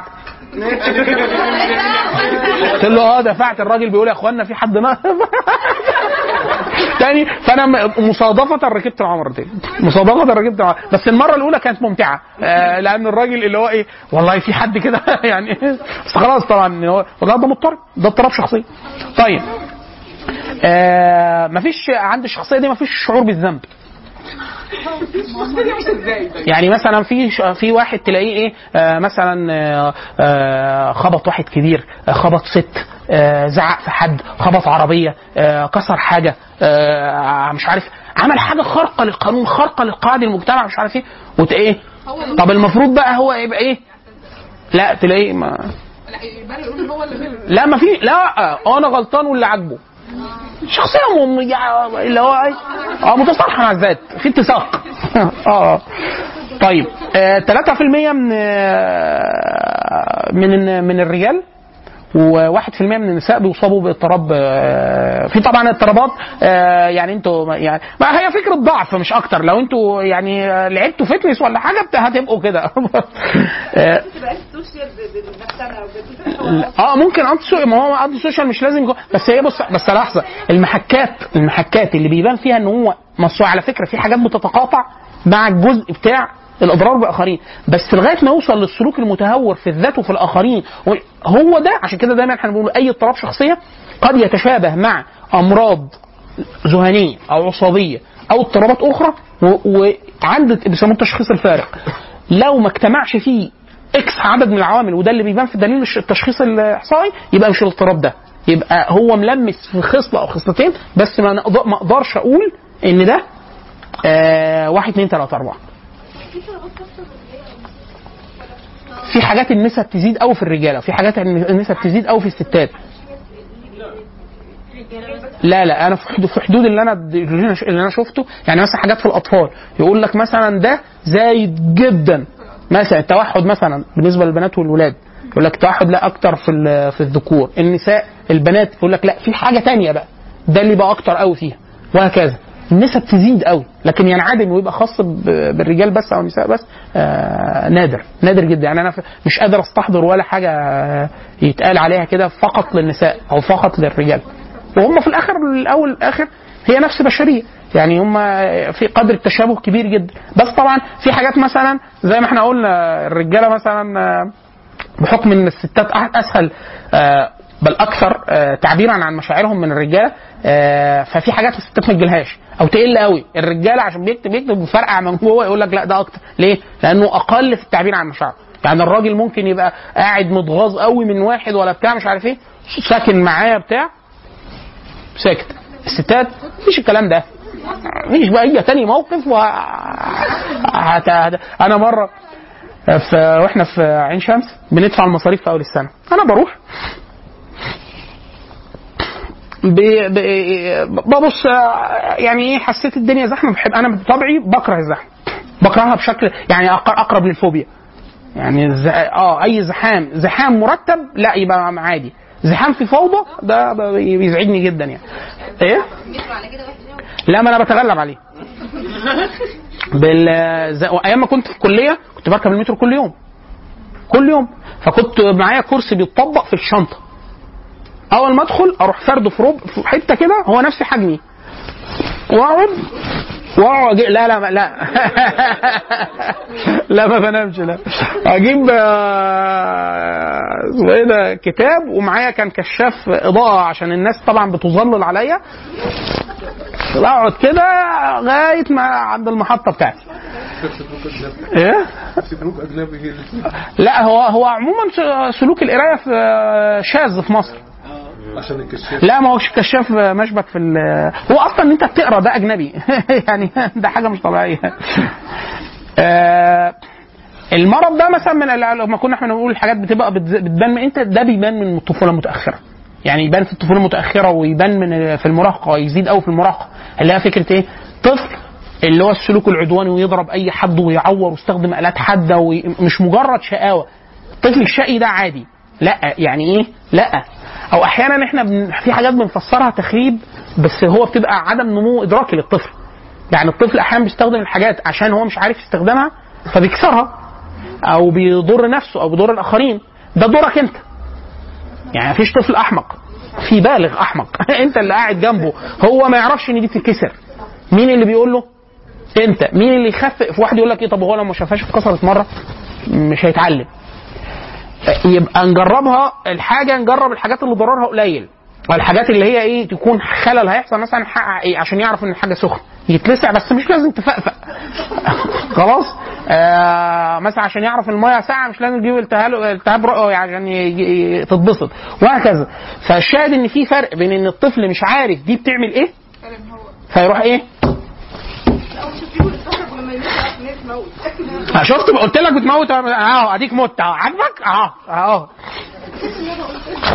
خليك فاكر بقى. إن أنا قلت لك إن أنت هتموت أديك مت طيب فدي بتظهر آه، من من آه، في الطفولة المتأخرة وفي ال- وفي المراهقين. آه، بتب- بتبان في شكل. إثارة المشاكل العراك والخناق الدائم الاعتداء على الآخرين. في عيل آه، لو ركبته مع شوية عيال الأتوبيس مثلا ولا ميكروباص آه، سيبه نص ساعة تلاقي كل السواق يقول لك فلان ضربني. طب واحد اتنين لكن ضرب الناس كلها؟ لا. الواد ده يجي. يتشاف. إيه ده؟ آه إيه, ماله ده؟ آه، استخدام الادوات الحاده الأطفال أحيانا أخواننا بيبقوا عاجزين عن الضرر ال- الضرر الدقيق. يعني يعني إيه لما تقول له خلاص روح اضربه زي ما ضربت؟ يعمل إيه يعني إيه؟ إحنا الكبار إحنا اللي نقدر نأذي بوعي. لأنه ده محتاج أصلا إدراك إدراك آه، دقيق. ففكرة استخدام آلات حادة للضرر في السن الصغير لا. لا ده ده السرقة. ال- ال- فكرة ال- اللي إحنا بنسميه أحيانا التنمر أو الاعتداء على الأطفال الصغار. أي حد أصغر منه يروح ينكد على أمه. خلاص؟ آه، فكرة تعمد أذى الحيوانات. قطة ماشية يضربها بالشلوت. آه، كب مية سخنة على القطة. آه، جيب شاي وكبه بتاع. ما هو مش مجرد بيأذيها. لا ده ده antisocial عيل ابن. اللي هو إيه آه أذى بالغ. حتى الحيوانات الحيوانات ما بتسلمش منه. آه آه تخريب الممتلكات. فكرة إشعال النيران تخريب الأشياء الحاجات اللي عارفها بتبوظ يبوظها. كب مية على ال keyboard. الله يحرقه. عصير مانجا على ال keyboard مثلا. ينسون على اللابتوب مثلا. آه، مش لازم ينسوا ممكن كراوية. آه، الكذب الدائم والمتكرر أحيانا طبعا لما بيوصل لسن مراهقة ممكن يوصل لسرقة المحلات والتزوير والاحتيال. بيبقى شخصية عظيمة. الغياب المتكرر عن المدرسة آه، المجتمع هو الشخصية دي يعني ده اللي هيبقى مجرم إن شاء الله. يعني ده إن شاء الله المجرم إن شاء الله. ده هنا أحداث. ده أحداث. لسه ما بقاش مجرم لأن الإجرام محتاج إن هو يتجاوز السن القانوني عشان عشان نعتبره قانونا إن هو مجرم. آه، فكرة قضاء الليل خارج ال- البيت. في آه، يعني مثلا آه، أنا ما أعرفش فكرة إن أنا أبات بره البيت غير لما سافرت مغترب وأنا في جامعة. في اولى جامعة. ففي اولى جامعة بقيت خلاص في زمايلنا مثلا كنا وإحنا في إعدادي. أنت فين؟ يقول لك لما اتخانقت معاهم وسبت رحت بيت عند فلان. أو هو إزاي أصلا قدر يتخانق مع أبوه وأمه لدرجة إن هو ند بند واثنين إزاي ابو وأم الواد الثاني سامحوا لك الواد ده مش المضطرب. ده العيلتين مضطربين.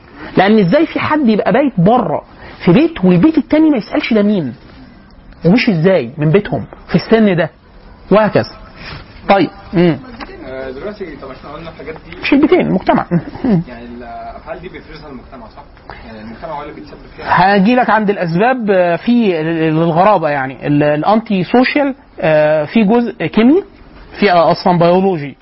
إفرازات جسمه مش مظبوطة وفي جزء وراثي وفي جزء تربوي. في ثلاث عوامل. السؤال بقى. دلوقتي لو واحد عمل مثلا جريمة. آه. هنا القانون يعاقبه على أساس على حسب سن الأول على حسب سنه. ولا على أساس ان المجتمع هو اللي عمل كده؟ لا ما ده ده ده فلسفة القانون. في السؤال اللي بتسأله ده بيخلي الدول تتقسم نوع نوعين الدين بقى هنا برضه لا مش الدين. مفيش دولة في الغالب بتدخل هو الدولة الدين في لا لا القانون لا الدين نفسه. إحنا لو قلنا إحنا الدين هيحكم بإيه؟ آه لا لا طبعا. ال- الشرع الشرع فيه مساحة آه، لما بيكون الضرر لا يصل. آه، يعني اللي هو بيسموه أحيانا حقوق العباد. يعني مثلا إيه؟ أقول أديك مثال مثال حصل في السيرة يعني. سيدنا عمر بن الخطاب آه، لما مجموعة من العبيد سرقوا جمل وذبحوه كلوه فهو المفروض يستوجب هو طبعا فوق فوق الحد. آه، يعني فوق ال بيسموه إيه؟ يعني آه نصاب السرقة أو نصاب الحد. آه، و- وك- قبل ما يقطع إيديهم آه، سأل هم عبيد مين؟ فلما قالوا له فلان صحابي فقال له أنا عارفك بخيل وايدك ناشفه وما أكيد ما بتاكلهمش وما بتديهمش رواتب وبتاع. وخلاه غرام ودفع ثمن الناقه مرتين ولم يطبق عليهم الحد. آه، سيدنا عثمان ابن عفان آه، ابن سيدنا عمر بن الخطاب لما قتل عمر بن الخطاب هو غضبة لأبيه. الناس قالوا ده إحنا شفنا اللي قتل آه، عمر بن الخطاب رضي الله عنه اللي هو المجوسي أبو لؤلؤة مع الهرمزان قائد من قواد الفرس اللي كانوا أسلموا. شفناه امبارح وكان ماسكين الخنجر مش حاجة كده فراح ابن عمر الخطاب قتله. وده لا يصح في الإسلام. لأنه قتله بدون بينة. وإلا لو كل واحد شك في واحد بدون آه، بينة وإشهاد ومواثيق وكده والحدود لا تو- توكل للأفراد. وخاصة إن في سلطان مسلم قائم بالحدود وبتاع. فكان هيقتل بيه. فكان هيقتل بيه. حتى آه، سيدنا عثمان بن عفان كلم ولاد الهرمزان فرباهم فدفعوا الدية. فقبلوا بالديه خلاص؟ فالشاهد إن في حاجة ممكن ترفع الأثر. عشان كده اللي بيسموها أحيانا عوارض الأهلية. آه، في دي مسألة في الأصول ومسألة في القانون. اللي هي لا لا موجودة. آه القانون آه القانون بي في اللي بيسموه مبحث عوارض الأهلية في القانون. اللي هو إيه؟ ال- ال- ال- الجهل والسفة والإكراه والغفلة وفي مسائل. يقول لك آه، آه، سفيه أو غافل أو مكره. أو أحيانا آه، اسمه إيه ده متأول. تأول. وهكذا. ففي عرض الأهلية أو ال- إحنا حتى في مسألة في أحيانا بيبقى ليها مساس في الاعتقاد عندنا اللي هو من يقع منه شرك أو كفر وهو لا يعلم أنه شرك أو كفر أو يظن قربة. فكرة الإعذار بالجهالة. إن واحد بيعمل حاجة ويظنها قربة وهي شرك أو هي كفر أو هي معصية أو هي كبيرة. فما أو يعمل حاجة من المحرمات وهو لا يدري أنها محرمة. خلاص؟ فدي مسألة م- مشاع يعني. لكن. القانون بيبقى عنده ضوابطه. يعني السن عامل آه، الحالة عامل القرائن عامل وهكذا. طبعا مش كل شيء آه، يعني في حاجات إذا ادعاها المرء آه، ممكن تصدق وفي حاجات حتى ولو ادعاها عشان كده أحيانا مثلا في الإكراه آه، في الشريعة يقول لك في إكراه معتبر وإكراه غير معتبر. يعني في حاجة مثلا يقول لك آه، أنا مثلا ضربتك. أو سرقت ليه؟ يقول لك هددوني بكذا بتاع. زنا في ناس يقول لك الاكراه غير معتبر في الزنا. ضوابط بيحطوها. القتل. يقول لك الإكراه غير معتبر في القتل. لأن دماء المسلمين تتكافئ وهكذا. الشاهد. نرجع تاني. آه، اللي إحنا قلنا كنا بنقول ال- ال- السمات اللي بتبان في الطفولة المتأخرة. آه، تخريب الممتلكات. آه، ممتلكات الغير المنازل والسيارات وبتاع. آه، إشعال الحرائق الاعتداء على الزملاء. الكذب وإحنا قلنا آه ماشي الغياب المتكرر قضاء قضاء الليل خارج المنزل آه، عدم الانصياع للضوابط والعادات السليمة. ده لما بيبقى في السن الصغير اللي هو الطفولة المتأخرة. آه، السن 15 اللي هو خلاص أقرب للبلوغ يعني آه، بتبقى بقى تكرار مشاجرات التغيب المستمر عن العمل لأنه في السن ده في ناس كتير جدا بتبقى بدأ العمل خاصة في المجتمعات ال- الصناعية. آه، الفشل في التخطيط المستقبل والتهور في الأنشطة العامة. في شخص كده تحسه إيه؟ آه، جالب للمصايب. رايح جاي مصيبة لمصيبة مصيبة لمصيبة. تطور تطور العام. آه، الاسته- الاستهتار في العناية بالسلامة الشخصية وسلامة الآخرين. تلاقيه بيعمل حاجة إيه؟ عشان كده سبحان الله العظيم الشريعة آه، ضيقت جدا نطاق الإضرار بالآخرين. جدا. يعني النبي صلى الله عليه وسلم آه، رأى رجلا يعطي أو يناول رجل آه، سكين. يديها له. بس اداها له إزاي؟ بسنها بيديها له بسنها كده. ويلفها له عادي. فالنبي صلى الله عليه وسلم غضب وظهر على وجهه وقال آه، لعن الله من فعل ذلك. ألم أنهاكم عن ذلك؟ كلمة شديدة جدا. لعن الله من فعل ذلك. ألم أنهاكم عن ذلك؟ فأنت هتدي سكينة تدي بإيه؟ بالظهر. خلاص. أو أو. حتى دي أحيانا في مهن كده. وفي آه، صنايعية وبتاع يقول لك كده. وفي والجراحة. في الجراحة تستلم الحاجة إزاي دي ليها تكنيك. يعني مثلا في الجراحة آه، لازم لازم الحاجة تتعط بالعرض وتلمس الإيد كده تخبط ليه؟ ما يسيبهالوش في الهواء كده. ليه الجراح شغال. فأنا لو كل حاجة بصيت كده آه، حطيتها فين؟ فلازم أنا أنا بعمل إيدي كده. وأنت إيه؟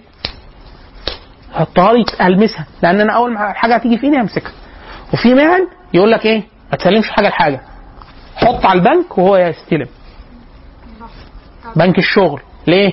مع الشغل وبتاع هتعوره. يقول لك سيب, الحاجة؟ آه خدها. في حاجات يقول لك ادي بالظهر. ادي بالظهر. يعني خلاص؟ ف وكما نهى النبي صلى الله عليه وسلم عن دخول لو حد داخل برمح أو سهم أو شيء ذو حد في المسجد آه، إما تنكس وإما تغطى. ليه؟ عشان واحد داخل بسيف ولا بتاعه ماشي هيعور النفس. آه رمح سهم وده مظنة ال- الازدحام وعدم ال عدم ال التدقيق انها إنها عن ترويع المسلم ولو بالمزاح. لما لقي واحد صحابي نايم على الكنانة بتاعته فحد من الصحابة جوه راحوا شادين سهم وهو نايم. فهو قام مذعور فقعدوا يضحكوا. فالنبي جه وهو غاضب وقال يعني إيه؟ آه إني أنهاكم عن ذلك. يعني ما حدش لا يروع لا يروع مسلم ومسلمة. ولو بالمزاح. ولو بالمزاح. يعني لما تجيش جنبه تكون ماسك كهرباء وتروح مفرقع حاجة مش عارف فرقع جنبه بومباية مش عارف كل ده نهى عنه النبي صلى الله عليه وسلم. المسلم من سلم المسلم. هي ده. فكرة إن هو يسلم من لسانك ويدك فأنت لا لا تؤذيه بأي شيء. طبعا بغض طبعا بالها ازاء المشاعر. طبعا في نصوص كتير في كده. لا فكرة إن ذلك يحزنه. نهى النبي صلى الله عليه وسلم أن يتناجى اثنان دون الثالث. لأن فإن ذلك يحزنه. هيضايقه بس. فما تعملش كده. فما تعملش كده. هيضايقه. يعني مش مش مش تأذيه بدنيا لا ده تأذيه. طيب. آه، طبعا عدم المسؤولية في العمل وفي الأسرة بيبقى شخصية يعني إيه أي حاجة توكل إليه آه، يعني كده اوكلناها لطوبه العلاقات الزوجية لو لو اتجوز وهتبقى كارثة طبعا آه، طبعا بتبقى متذبذبة وغير مستقرة. آه، وبرضه نفس الحكاية لافتقار الشعور بالندم. يعني انت زعلان عارفة الاستاذه العلامة ريهام آه، لما بتقول له طب انت انت ندمان؟ ففي واحد تلاقيه إيه؟ مش باين أي ندم. فهو في ناس يقول لك إيه؟ شوف بص بص الواد يعني عامل الجريمة ومش ندم آه يا حاج ده anti-social anti-social ده لو مسكك هينفخك ولو الكاميرا اتقطعت هيمسككم. كلكم هينفخكم. ما إحنا بنقول في أحيانا بتشابه في حاجات. خلاص؟ لكن عشان أقول إن ده غير ده اللي هو التشخيص الفارق لازم يجتمع في حزمة إجراءات. ما هو هيجيلك. آه هو لا في لا لا لا. في في في جزء منه انتقام. وفي جزء منه حاجات هو تعرض لها. هي- هيجيلك للأم دلوقتي. أم هتظهر دلوقتي. أم هتظهر في ال- الأسباب. في الأسباب اللي ممسوكة لغاية دلوقتي عليها ممسوكة يعني في عوامل ارتباط إحصائية دالة إن ده ليه نسبة ولا و- و- نسبة ما. منها آه، اضطرابات الجهاز العصبي. آه، في بيبقى خلل عنده في الجهاز في طبعا اضطرابات الجهاز العصبي بتبقى في في في في, في ليها جوانب كتير يعني. إما السيالات العصبية أو آه، زيادة نسب مواد كهرباء بتاع يعني حاجات زي كده. لكن إيه هي بالظبط؟ لا عشان كده هم هنا كاتب اضطرابات الجهاز العصبي بالعموم. طيب آه، العامل الوراثي. آه، في في إحصاء دالة آه، إن العامل الوراثي آه، لو آه، لو معظم معظم الناس اللي لقوهم anti-social وراثيا أبهاتهم بنسبة كبيرة كانوا anti-social تمام؟ العوامل الاجتماعية. معظم الأسر اللي مستواها اقتصادي ضعيف واجتماعي متدني مع تفكك الروابط الاسريه مع تفشي المخدرات والعنف الأسري وبتاع بيطلع شخصية مدمرة للمجتمع. ال- العوامل النفسية. آه، فكرة آه، دور الوالدين في تعزيز تعزيز ال- السلوكيات المعادية للمجتمع. آه، طبعا إحنا دايما إحنا بنقول سبحان الله الأطفال هم نسخة من الأب والأم وزيادة. وزيادة. يعني إيه وزيادة؟ إما حسنة أو زيادة آه، قبيحة يعني. آه، فأنت مثلا لو في سلوكيات السلوك اللي بيعزز عند الطفل بيزيد. السلوك اللي بيعاقب عليه أو لا يؤيد عليه أو بتاع ما بيقل. فسبحان الله السلف إحنا طبعا ده اللي إحنا نقوله ده ذروة اللي كان يروى عن أظن أظن الفضيل بن عياض أو حد زي كده. بنته جت قالت له أنا عايز ألعب. أخرج ألعب؟ فقال اذهبي ولا تقولي إلا خيرا. هو مش عايز يقول لها روحي العبي. آه، السبكي السبكي ال- السبك- السبكي الأب. هم عيلة السبكي كلها علماء يعني طالع منها خمسة ستة اثنين منهم مجتهدين على الأقل مثلا التقي والتاج. فالصغير آه، هو طبعا بعد كده بيعلم كبير جدا. بيقول وأنا صغير عدى كلب قدام بيتنا وأبويا جوه وهو يسمع. يعني سمعه. فقال هو هو صغير بيقول له إيه؟ هاتي مية معاك يا فاطمة بس بعد ما تشربي. يعني اشربي وهاتي خ... خ... والله سلام. شوف ان انت تبقى ليك بنات كتير يعني ده بقى هاتي خمس كوبايات آه، فب... ما أنتوا جايين في وقت غلط. يعني أنا ضارب لحمة ضاني قبل ما أجي ف...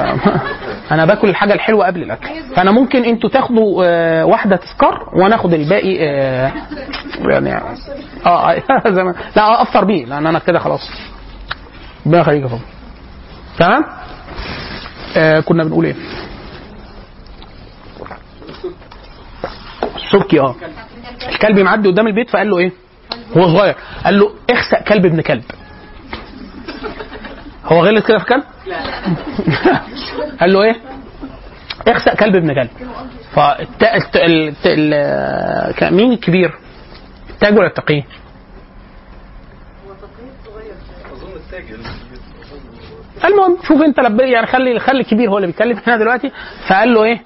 قال له آه قال له لا يجوز ما ينفعش اللي انت قلته ده أو غلط أهو. فقال قال أنا لم أزد عن ان قلت كلب ابن كلب يعني هو كلب وابوه كلب يعني مفيش حاجة فقال بص فقال له إيه؟ قال له شرط الجواز عدم قصد التحقير إمتى ينفع تقول له كده؟ زي ده حتى جائز في البني آدم لما واحد ينفع تقول على واحد الأعور واحد يقول لك لا ينفع. لو هو عيلتهم اسمها عيلة الأعور. خلاص؟ أو هي حاجة للتمييز ولا يقصد بها الإساءة وهو قابلها. خلاص؟ زي الأعمش. محدث. فهو العمش ليه ضعف البصر. وهو ما كانش بيزعل من ده واسمه مشهور مشهور وبتاع. أو واحد يتقال بمهنته وهو إيه؟ ما تضايقهوش. زي القفال. قفال الشاشي هو قفال. أو الحذاء أو المش. فهو إيه؟ ما ما تعبوش. فقال له إيه؟ شرط الجواز؟ عدم قصد التحقير ف- فهو حتى السلوك الصغير بيقول إيه؟ وهذه فائدة. يعني كتبها. قال لك إيه؟ بص ال... يعني فائدة علمية يعني. خلاص؟ طيب. فلما أنا الطفل أنا شتم قدامي وسبته. زعق قدامي وسبته. عمل رد فعل. أنا بقول له تدفع لبابا يا حبيبي تدفع لعمه حبيبي. ما ده ده ده تعزيز للسلوك الجيد. كبير يا مولانا. ده دمره ده مرعب. ده مرعب. ده مرعب. عشان كده زمان ال- الصبيان كان فكرة المؤدب. يقول لك فلما بلغت كذا يدفع للمؤدب. آه، زمان الملوك كانوا يعملوا كده. الملوك. اللي هي فكرة تجيب له واحد إيه؟ المؤدب ده ملازم ليه؟ يعني أنا مش أنا خلاص في البيت وديته المدرسة. لا معاه حد. معاه حد راح أي حتة معاه. ده المؤدب. المؤدب ده إيه؟ ده اللي يرفع خبره لأبوه وهو ينصحه. يقول له تعمل كذا ما تعملش كذا ينفع كذا ما ينفعش كذا. ليه؟ عشان يضمن إن هو يطلع آه، سوي على الجادة يعني مؤدب وخلوق وبتاع. في آه، الموسوعة بتاعت صلاح الأمة في علو الهمة بتاعت الشيخ العفاني. في في بعض مباحثها ممتازة جدا في علو الهمة في الأدب وال وال ومع حسن الخلق وبتاع في كلام طيب جدا. لأن إحنا لو إحنا قلنا للناس يعني آه، آه، انظروا فتاسوا بمن هو حي يعني فلا تجد إنسان تتعلم منه الأدب إلا من رحم ربك. آه فعلا. أنا فاكر حد من مشايخنا ربنا يبارك فيه آه، لما قلت له عايز أخش دار علوم فالاول است- استنصحته. قلت له اخش أزهر ولا دار علوم؟ قال لي لا اخش دار علوم. ولما تيقن ان أنا هخش دار علوم قلت له أنا قدمت وملفي اتقبل وخلاص ومنتظر الانتظام في ال... فقال لي إلزم فلان وفلان وسمى مشايخ. فقال لي مثلا قال لي الشيخ حسن الشافعي لو قابلته آه إلزمه حتى لو ما درسلكش. فقال لي تروح تشوفه تت... قال لي مش لازم تسمعه هو بيتكلم في العلم. هو وفلان وسمى ناس الشيخ مصطفى حلمي. وأنا الحمد لله أدركتهم ودرسوا لي. الشيخ حسن الشافعي مصطفى حلمي وسمى ناس طبعا في ناس توفت. فقلت له طب يعني هو بيقول لي إيه؟ بينصحني بيقول لي إيه؟ حتى لو ما درسكش. روح شوفه. فكلمة شوفه يعني اشوفه إيه اشوفه اعمل إيه؟ قال لي تتعلم الأدب منه. فقال لي لو عايز تتعلم الأدب شوف الزم الشيخ حسن الشافعي وأنا طبعا لما رأيته عرفت يعني هم اتنين يكاد يكون لو أقسمت إن أنا لم أرى أدب منهم في المعاصرين آه، أدب زايد آه، بشكل غير عادي. الشيخ حسن الشافعي والأستاذ طارق البشري ربنا يطول في عمره. يعني أدب فعلا يعني يعني أدب صوفي. أدب صوفي باللي هو أدب شديد يعني مستشار البشري ما أعرفش تعرفوه ولا لا. كان نائب مجلس رئيس الدولة قبل كده والشيخ الشيخ الأزهر القديم سليم البشري جده مؤدب بشكل غير عادي. اللي هو فكرة عايز فعلا ده يتقال فيه لو عايز تتعلم الأدب روح اتفرج على مستشار البشري شكله كلامه قعدته آه، تعامله مع الناس. طبعا مش حسن. حسن الشافعي حاجة يعني آه، يعني آه، كتلة أدب بتتحرك على طبعا في ناس طبعا شفناه بس هي الفكرة النموذج اللي هو إيه؟ الشيخ مصطفى حلمي أستاذ الفلسفة. آه لا يعني حاجة فوق الوصف. أدب أدب راقي جدا يعني. آه بس طبعا في ناس بيبقى نموذج يعني ربنا يحفظهم ويبارك فيهم. طيب آه نجر بقى 400 خط على الجملة اللي جاية. من, آخر العوامل المسببة. اكتب عندك في الليستة. الحرمان من الأم في السنوات الخمس الأولى من الحياة. أحيانا بيطلع حد انتي سوشيال أحيانا آه لأن ممكن واحد يتحرم وما لا ممكن يعوض. ما- دي استثناء ما إحنا اتفقنا إن مفهوم الأسرة الممتدة بيتضمن أي أم. بالرغم إن هو مهندس بس يعني بيذاكر. كما أن تعامل الأم الذي يتسم بعدم ضبط النفس ونقص العاطفة والتهور قد يعدد من العوامل المسببة. إيه؟ فين كما أن إيه؟ كما أن تعامل الأم الذي يتسم بعدم ضبط النفس ونقص العاطفة والتهور. هي الأم نفسها لما أنا مثلا عيل عملت حاجة لا أمي جت لطشتني وبتاع ومش عارف إيه وبتاع ليه مين يعني كمين خلاص؟ ف عدم أنا لما بش... بلاقي الشخص يعني أنا مرة كنت واقف عند سوبر ماركت جنبنا جنب قبل ما أتجوز بكذا سنة كده هنا في القاهرة ولقيت ولد الواد مثلا سنه 8 سنين وأخته أربع سنين يمكن ولا حاجة ومش عارف عملت إيه. أنا بلتفت ولقيته جه قعد يضربها لغاية ما إحنا مسكناه. قلت له يا حبيبي ليه كده؟ البنت يا عيني يعني وشها مش يعني فعلا واضح إن هي يعني بتلاقي عنف شديد جدا. فده ده شاف كده. يعني أنا توقعت طبعا إن هو بعد كده سألت صديقنا ده كان دكتور صاحب المحل قلت له هو ده مستواهم الاج- الاجتماعي إيه؟ مين أبوه؟ مين هو؟ بتاع مش عارف إيه. حاجة اللي هو التدني المستوى الاجتماعي والاقتصادي. اثنين التهور هو بيتعامل معاه كده فهو هيطلع إيه؟ هو كده بيطبقه على اخته والمحيطين. لما يلاقي حد اضعف منه أو اصغر منه زي ما إحنا قلنا هيعمل كده. لما يكبر مع الجميع. عشان كده بيسموه شخصية مضادة للمجتمع.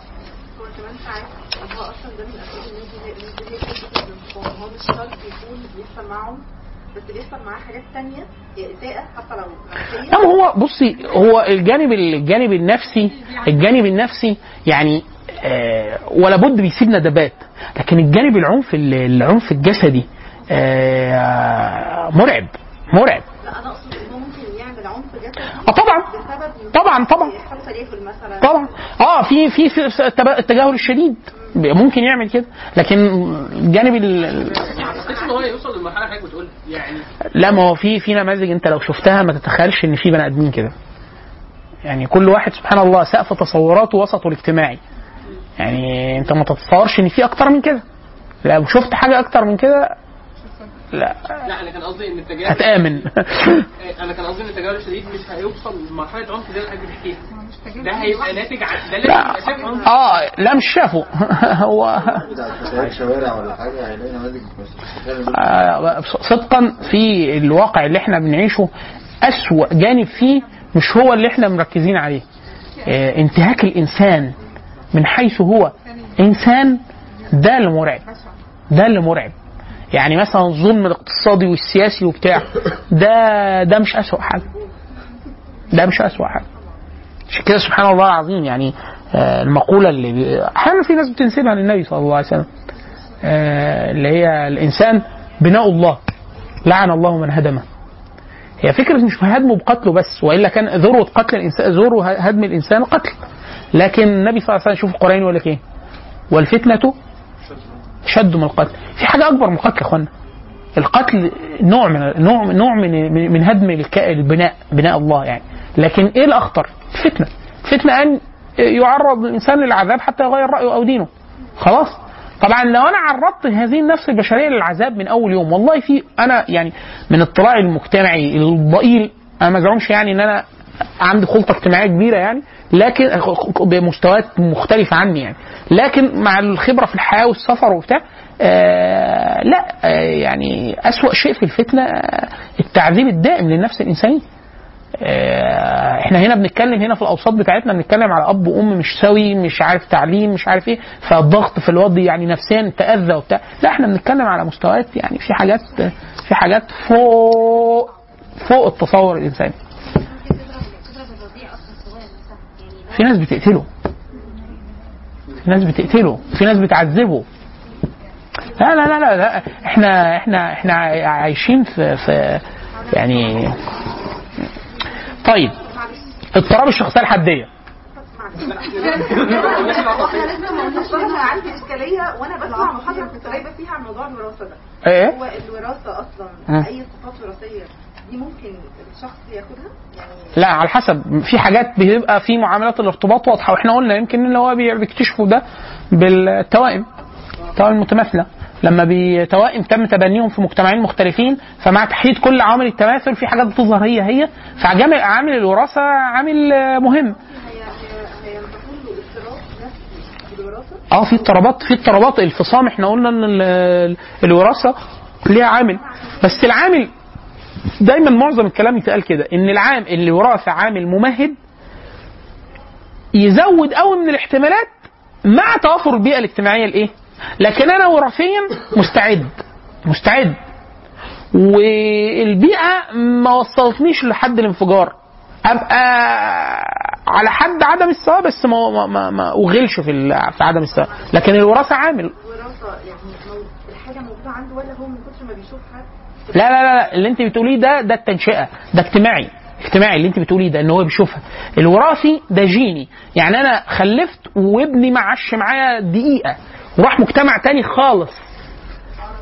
هيبقى فيه جزء لو هو أنا كنت في صامي مثلا أو anti-social هيطلع هو عنده استعداد لده. ولو ما شافنيش يوم. ممكن يطلع عصبي عشان أمه عصبية أو أبوه عصبي. ليه؟ ما هو إحنا في. في الإسلام في الوهب أو الكسب. يعني هو مو... هو ربنا خلقه عصبي. خلقه عصبي. فخلقه عصبي ونسله هيطلع عصبي. بس هو الفكرة إن الحتة دي هو بي- بيروضها فهي هنا هو هو لو روضها خلاص. ما هو عشان كده النبي صلى الله عليه وسلم قال لك إيه؟ إنما العلم بالتعلم.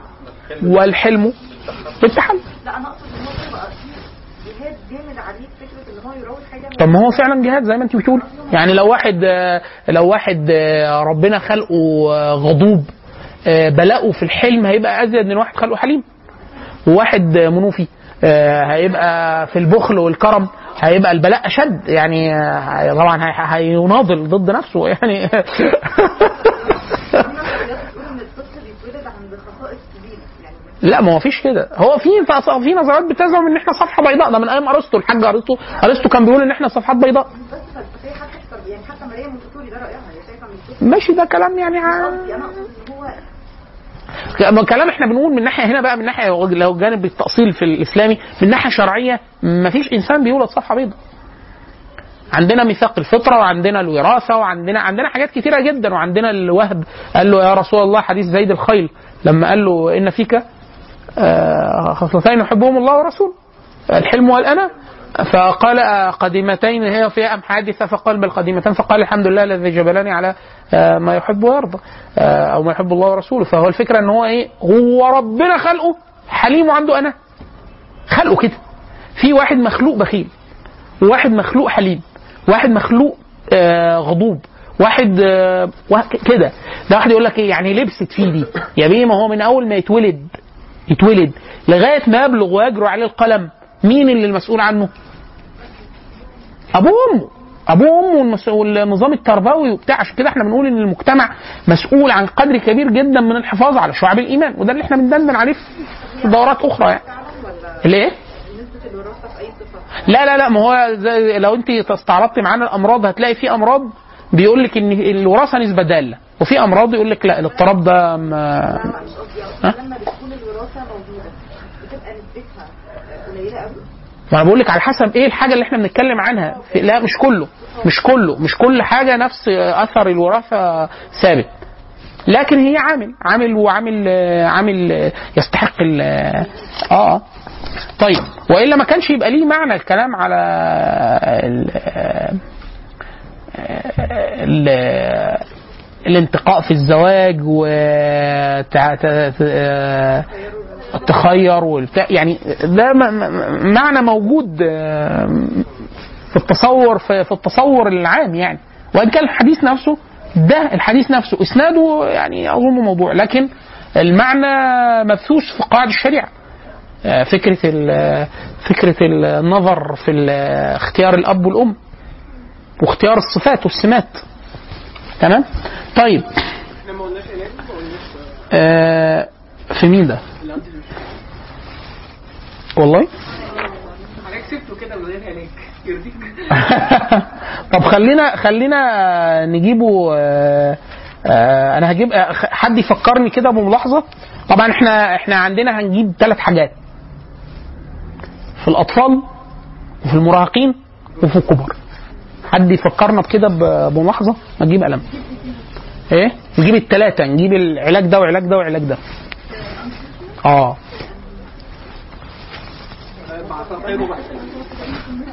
بعقاقيره بعقاقير آه لا ده لو في عق... يعني كل حاجة أصل إحنا في حاجات هيقول لك العلاج السلوكي إيه؟ برامج العلاج السلوكي والعلاج ال... هو ممكن يأجل أصلا ال- ال- الطريق السلوك بتاعه ده لحد ما يبقى قادر؟ يعني مش فاهم.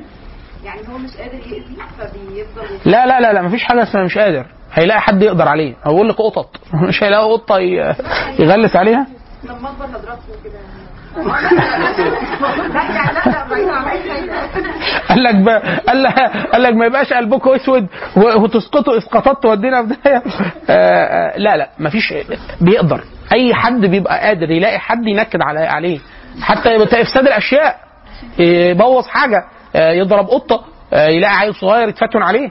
يعني لا هيلاقي حد. إن شاء الله ربنا هيوفقه ويلاقي حد يغلس عليه. طيب آه، اضطراب الشخصية الحدية اللي هي ال- borderline. ده بيبقى السمات بتاعته الآتي. طبعا هو من الأمراض الخطيرة جدا. يعني مش أمراض من الاضطرابات الشخصية الخطيرة جدا. borderline. آه حتى مشكلته في العلاج حتى إن هو أصلا بيبقى عدائي جدا ضد المعالج نفسه. فصعب مش بسهولة. إن حد مع كمان إن هو متذبذب شخصيته بتروح وتيجي هنشوف دلوقتي. فالسمات الأساسية انفعال شديد في العلاقات وعدم استقرار مع الآخرين. عدم الاستقرار ده مثاله إن هو يا إما آه، بيتبدل من المثالية الشديدة جدا وخاصة آه، آه، في نفسه أو الانحطاط انحطاط القيم. يا إما تلاقيه شخصية هادية جدا وعقلانية جدا وبتاع ومثل ومش عارف إيه ومرة واحدة تلاقيه أسفل سافلين هو هو نفس الشخص. طيب آه، يتشابه مع ال anti-social في انتهاج, انتهاج سلوكيات تدمير الذات طبعا ال- الاقبال على الانتحار بيبقى خيالي مع ال borderline خاصة صغار السن المراهقين يعني.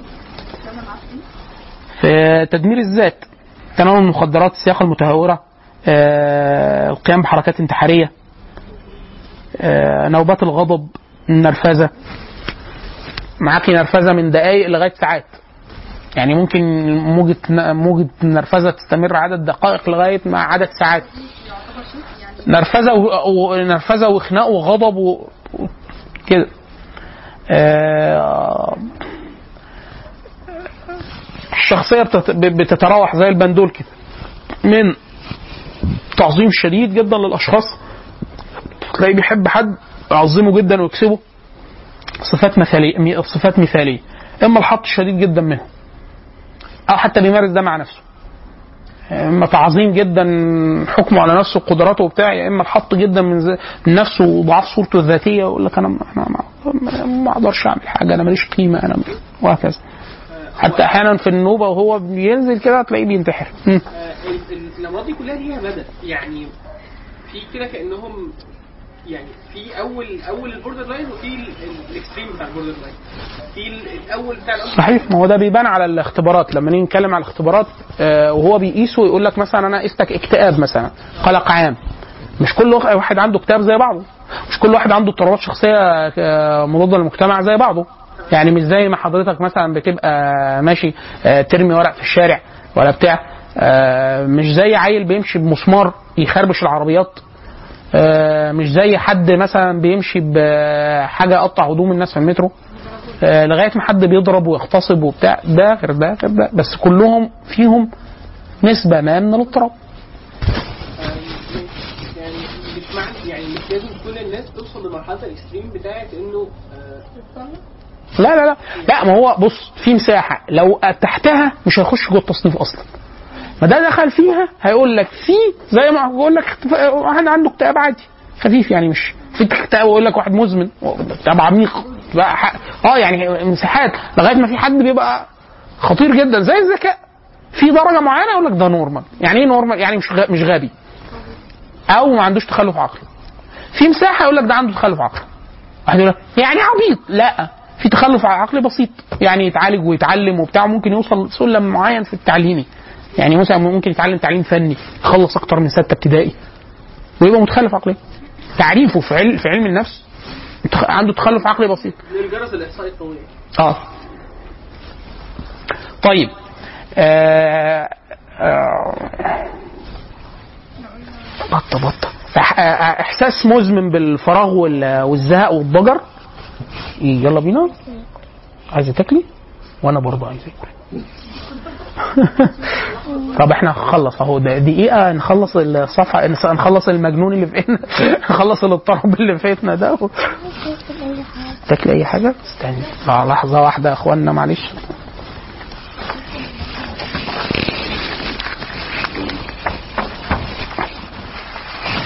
هاتي مناديل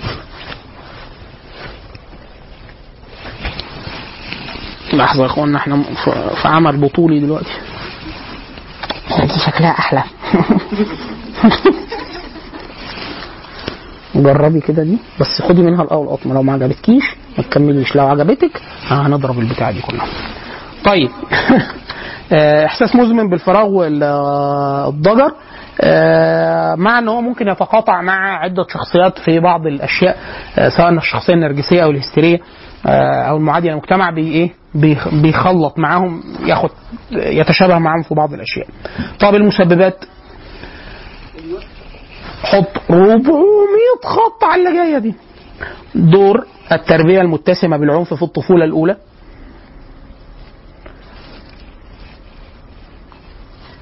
ونقص الحنان من طرف الأم أو الأم غير قادرة على التعامل بنجاح مع الواقع؟ غير قادرة على التعامل بنجاح مع الواقع. فاما مثلا آه، بتتعامل مع الطفل واقع الطفل إما بحرمان شديد جدا أو عنف شديد جدا أو إعطاء صورة مثالية غير واقعية للأشياء.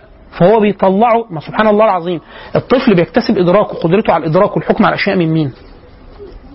مننا إحنا فإن إحنا لو إحنا مثلنا له الواقع إدينا له صورة مخادعة للواقع إما مثالية جدا أو هو بيبقى بعد كده هيحكم على الاشياء إزاي؟ فمثلا ال- borderline مثلا لما بيجي يحكم على الاشخاص فبيعظم جدا من لو حب حد يحبه قوي ويحطه في صورة مثالية فالشخص ده لو صدر منه قدامه أي حاجة اللي إحنا بنعتبرها في عرف الناس عادية فتلاقيه دخل في طور وانهيار و- وازاي فلان يعمل كده. هو انت أصلا مين اللي بنى لك قدرتك على الإدراك والحكم على الأمور؟ فأنت مين قال لك إن الواقع مثالي كده؟ خلاص؟ وهكذا. فحتى في التعامل لما يكون التعامل مش واقعي عشان كده دايما إحنا نقول لك إيه؟ عودوا الأطفال على التعامل الواقعي. يعني أنا فاكر آه، آه، من وإحنا صغيرين يعني كان والدي ووالدتي ربنا يبارك فيهم كان آه، حاجة يعني ملمح عندهم. الحاجة يقول لك إيه إحنا نقدر نعمل كذا. في كذا يقول لك لا إحنا ما نقدرش نعمل ده. خلاص؟ أنت هت مثلا هيكافئك مثلا هتجيب لك كذا. ده في حدود إمكانياتنا. إحنا نقدر نعمل ده. خلاص؟ بحيث أنت إيه؟ ما تتوهمش. صورة أكبر من الواقع بتاعك. ففي أحيانا دي اضطرابات كتيرة جدا. في حد ما بيبقاش واقف على أرضية واقعية. يعني أنت إيه بالظبط؟ تقدر تعمل إيه؟ إيه اللي ما تقدرش تعمله؟ إيه اللي تقدر تعمله؟ يعني لا لا تعظيم. هنيجي عند الشخصية الهستيرية أو النرجسية اللي هو إيه حد. أنت عظيم جدا أنت أحسن حاجة في الدنيا أنت أذكى واحد في الدنيا. يا عم ما تنفخوش قوي كده. خلاص عودوا إن إحنا بنغلط عودوا إن في عودوا إن هو بيغلط عودوا إن اللي بيعمله ده ده ك... يعني ده نعمة من عند الله عز وجل. والله عز وجل إن شاء منعه من ده كله. عشان كده بيبقى شخصية في شخصيات هيقول لك حتى ما ينفعش تعالجه.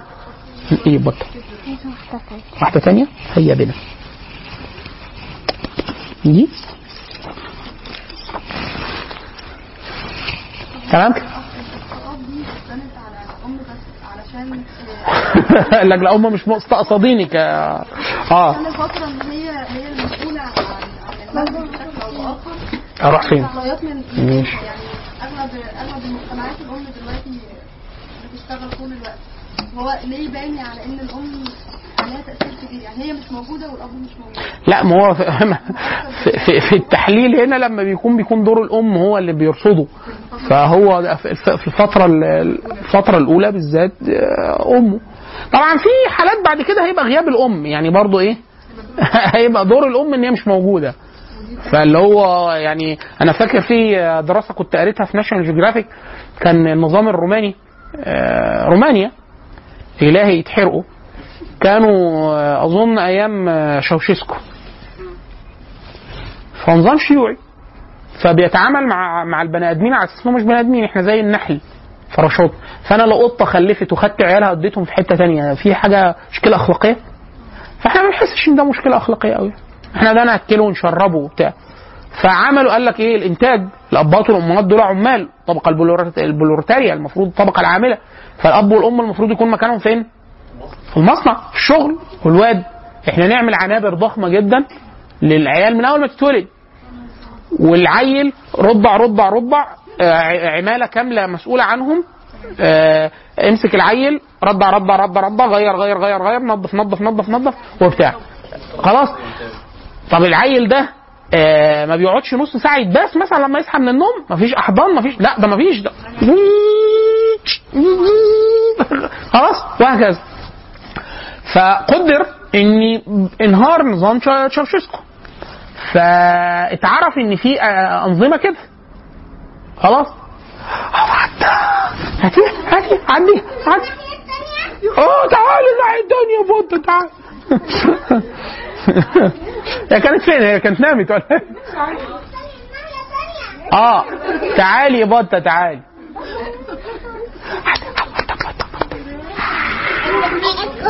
انت عايزة تاكلي آه ده مش جاي حب بونبوني بونبوني تاكلي بونبوني؟ تاخدي واحدة تروحي جري لماما؟ طب تاخديها طعم إيه؟ إيه، طعم بالشوكولاتة بطعم بطعم الشوكولاتة؟ لا مفيش طعم الشوكولاتة بس ماشي ماشي أهو إيه ده انت جيتي على البونبوني؟ خدي واحدة. واحدة وجري جري أقول. آه ماشي. طب استني كده. ن- ن- ن- نسرب دي الأول. جري بطه وري لماما البونبونات ماشي. استني وريها لماما الأول دي. شوفي النوع ده مسموح بيه ولا لأ. حسبي الباب. خلاص؟ آه فلما فالعيال اللي كانت بدأت آه، في حالة عدم عاطفة دي وبتاع خدوها طبعا مش- عارفين أهاليها منين فين؟ لأن الأهالي نفسهم ما يعرفوش عيالهم فين. ده اتاخدت من عيالهم يعني أنت بيقول لك خلاص فين العيال؟ يقول لك النظام خده. تعرفوا ما عرفوش. فخدوها ودفعوها لأسر مت- تبني فأسر آه، محتاجين أطفال فعايز فبيعطفوا عليهم. فبيقول لك نسبة آه، انفعالاتهم وعاطفتهم ومعدلات الذكاء اختلفت تماما؟ كويسة؟ طيب روحي كلي عند ماما يلا. جري. يا دي يا دي طب آه، يا دي الأول يا دي تاكلي دي الأول ولا دي؟ هاتي بوسة. هاكل دي بعدين هاكل. دي ماشي. ترتيب مهم برضه.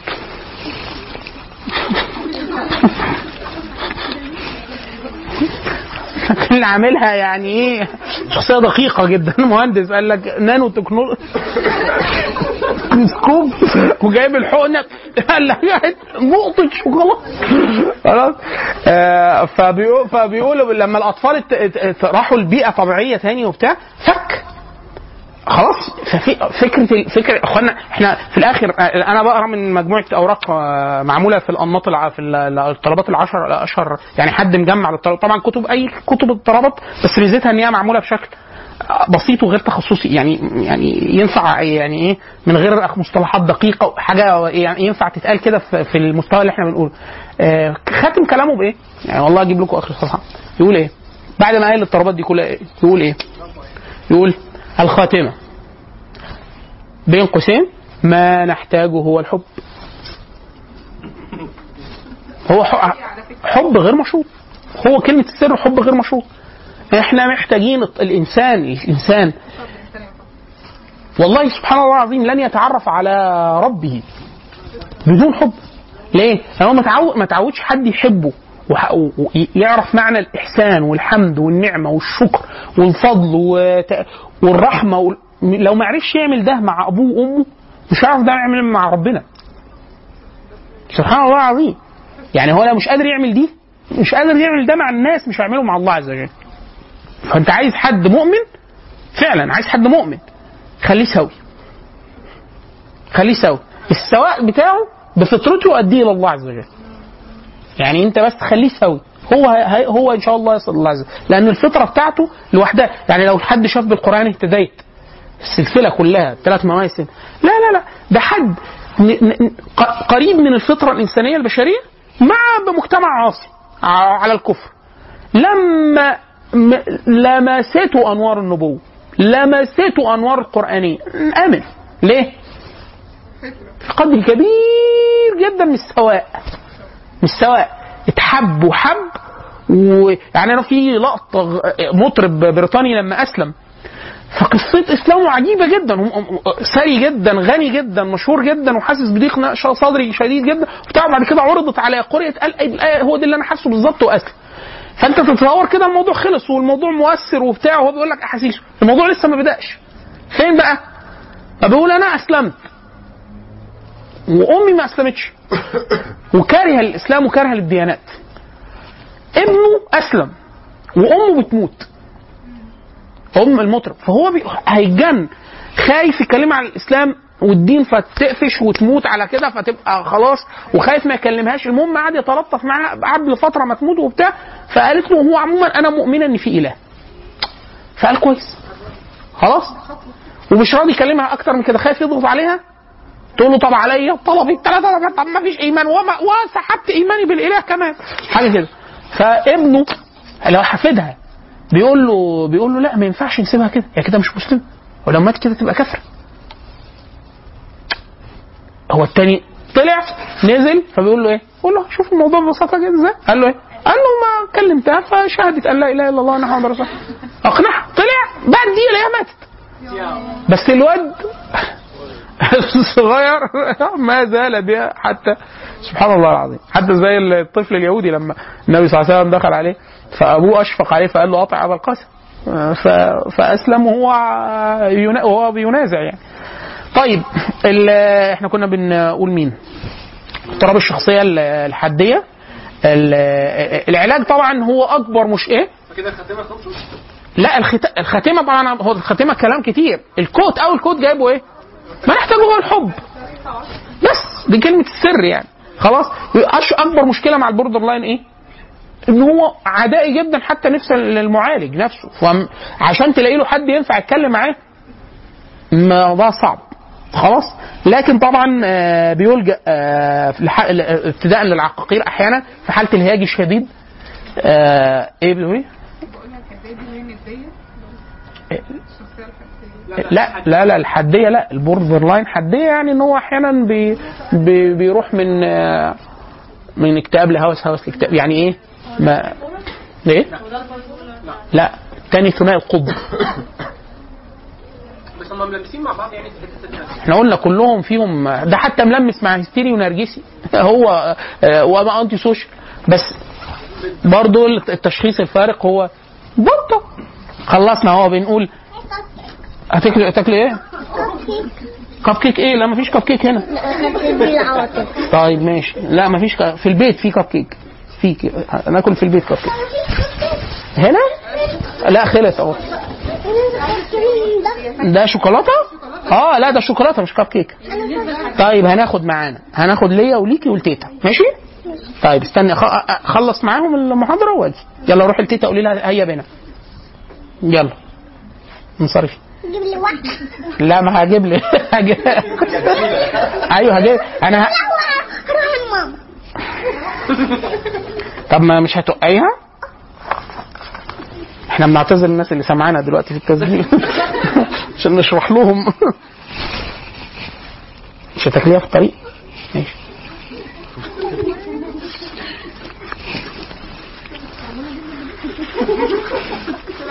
امسكيها كده؟ كويس. وديها لماما. يا ماما آه، استلمي البضاعة كلمة السر آه، ماسنجر.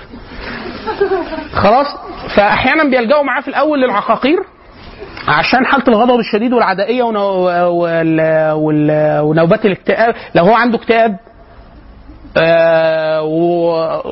وشخصية حد واضطراب الشخصيه حديه فبيدوا له الأول مضادات اكتئاب عشان نعرف نتفاهم معاه لو هو نوبات غضب شديدة جدا بالذات الغضب اللي هو إيه؟ اللي بيوصله لايذاء النفس وايذاء الغير. يعني هو أنت مش عارف تمسكه لو سبته هيأذي كل اللي حواليه. أو سبته هينتحر أو سبته هيأذي نفسه ايذاء بدني شديد جدا. طب أنا عايز أتعامل معاه. إحنا لسه قبل ما أتعامل معاه أصلا عايزينه يفضل حي. آه فيا اما مضادات الاكتئاب يا اما آه حالة الغضب الشديد حاجات تهديه وبتاع عشان نوصل بس ان إحنا نبدأ نتكلم معاه. طبعا العلاج الادراكي السلوكي بيبقى فارق جامد جدا. ليه؟ لأنه انت بتوصل معاه الف... انت بتحاول تفهمه استبصار بذاته وهو إن صورته عن العالم مش صورة مش مظبوطة. الصورة المثالية دي مش مظبوطة صورة الانحطاط الشديد جدا لقيمته وصورته للذات مش مظبوطة وهكذا. إيه اللي بيحصل له؟ إن انت أحيانا حاليا في حالة كذا بعد كده هيبقى ضدها بعد لما استبصاره بنفسه بيزيد بيبقى القدرة على آه علاجه آه أزيد. المرة الجاية إن شاء الله نستكمل أربع حالات الأربع اضطرابات الأخيرة اللي هم الهستيريا والنرجسية وبعض الاضطرابات الأخرى. وهنتكلم على مقاييس قياس الشخصية. سواء ال- الحاجات الكمية أو ال- آه، المقاييس الإسقاطية اللي هي مبنية على نظريات التحليل النفسي ثم ننتقل إلى المقارنة ما بين بعض الصفات ما بين علم النفس الغربي وما بين الشريعة زي الكبر والعجب وبعض هذه ال- الثنائيات. سبحانك اللهم وبحمدك أشهد أن لا إله إلا أنت أستغفرك وأتوب إليك.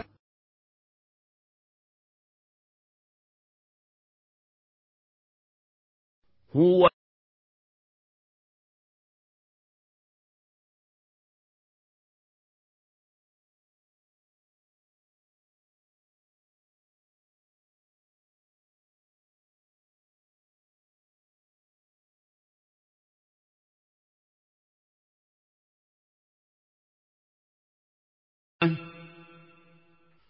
ويو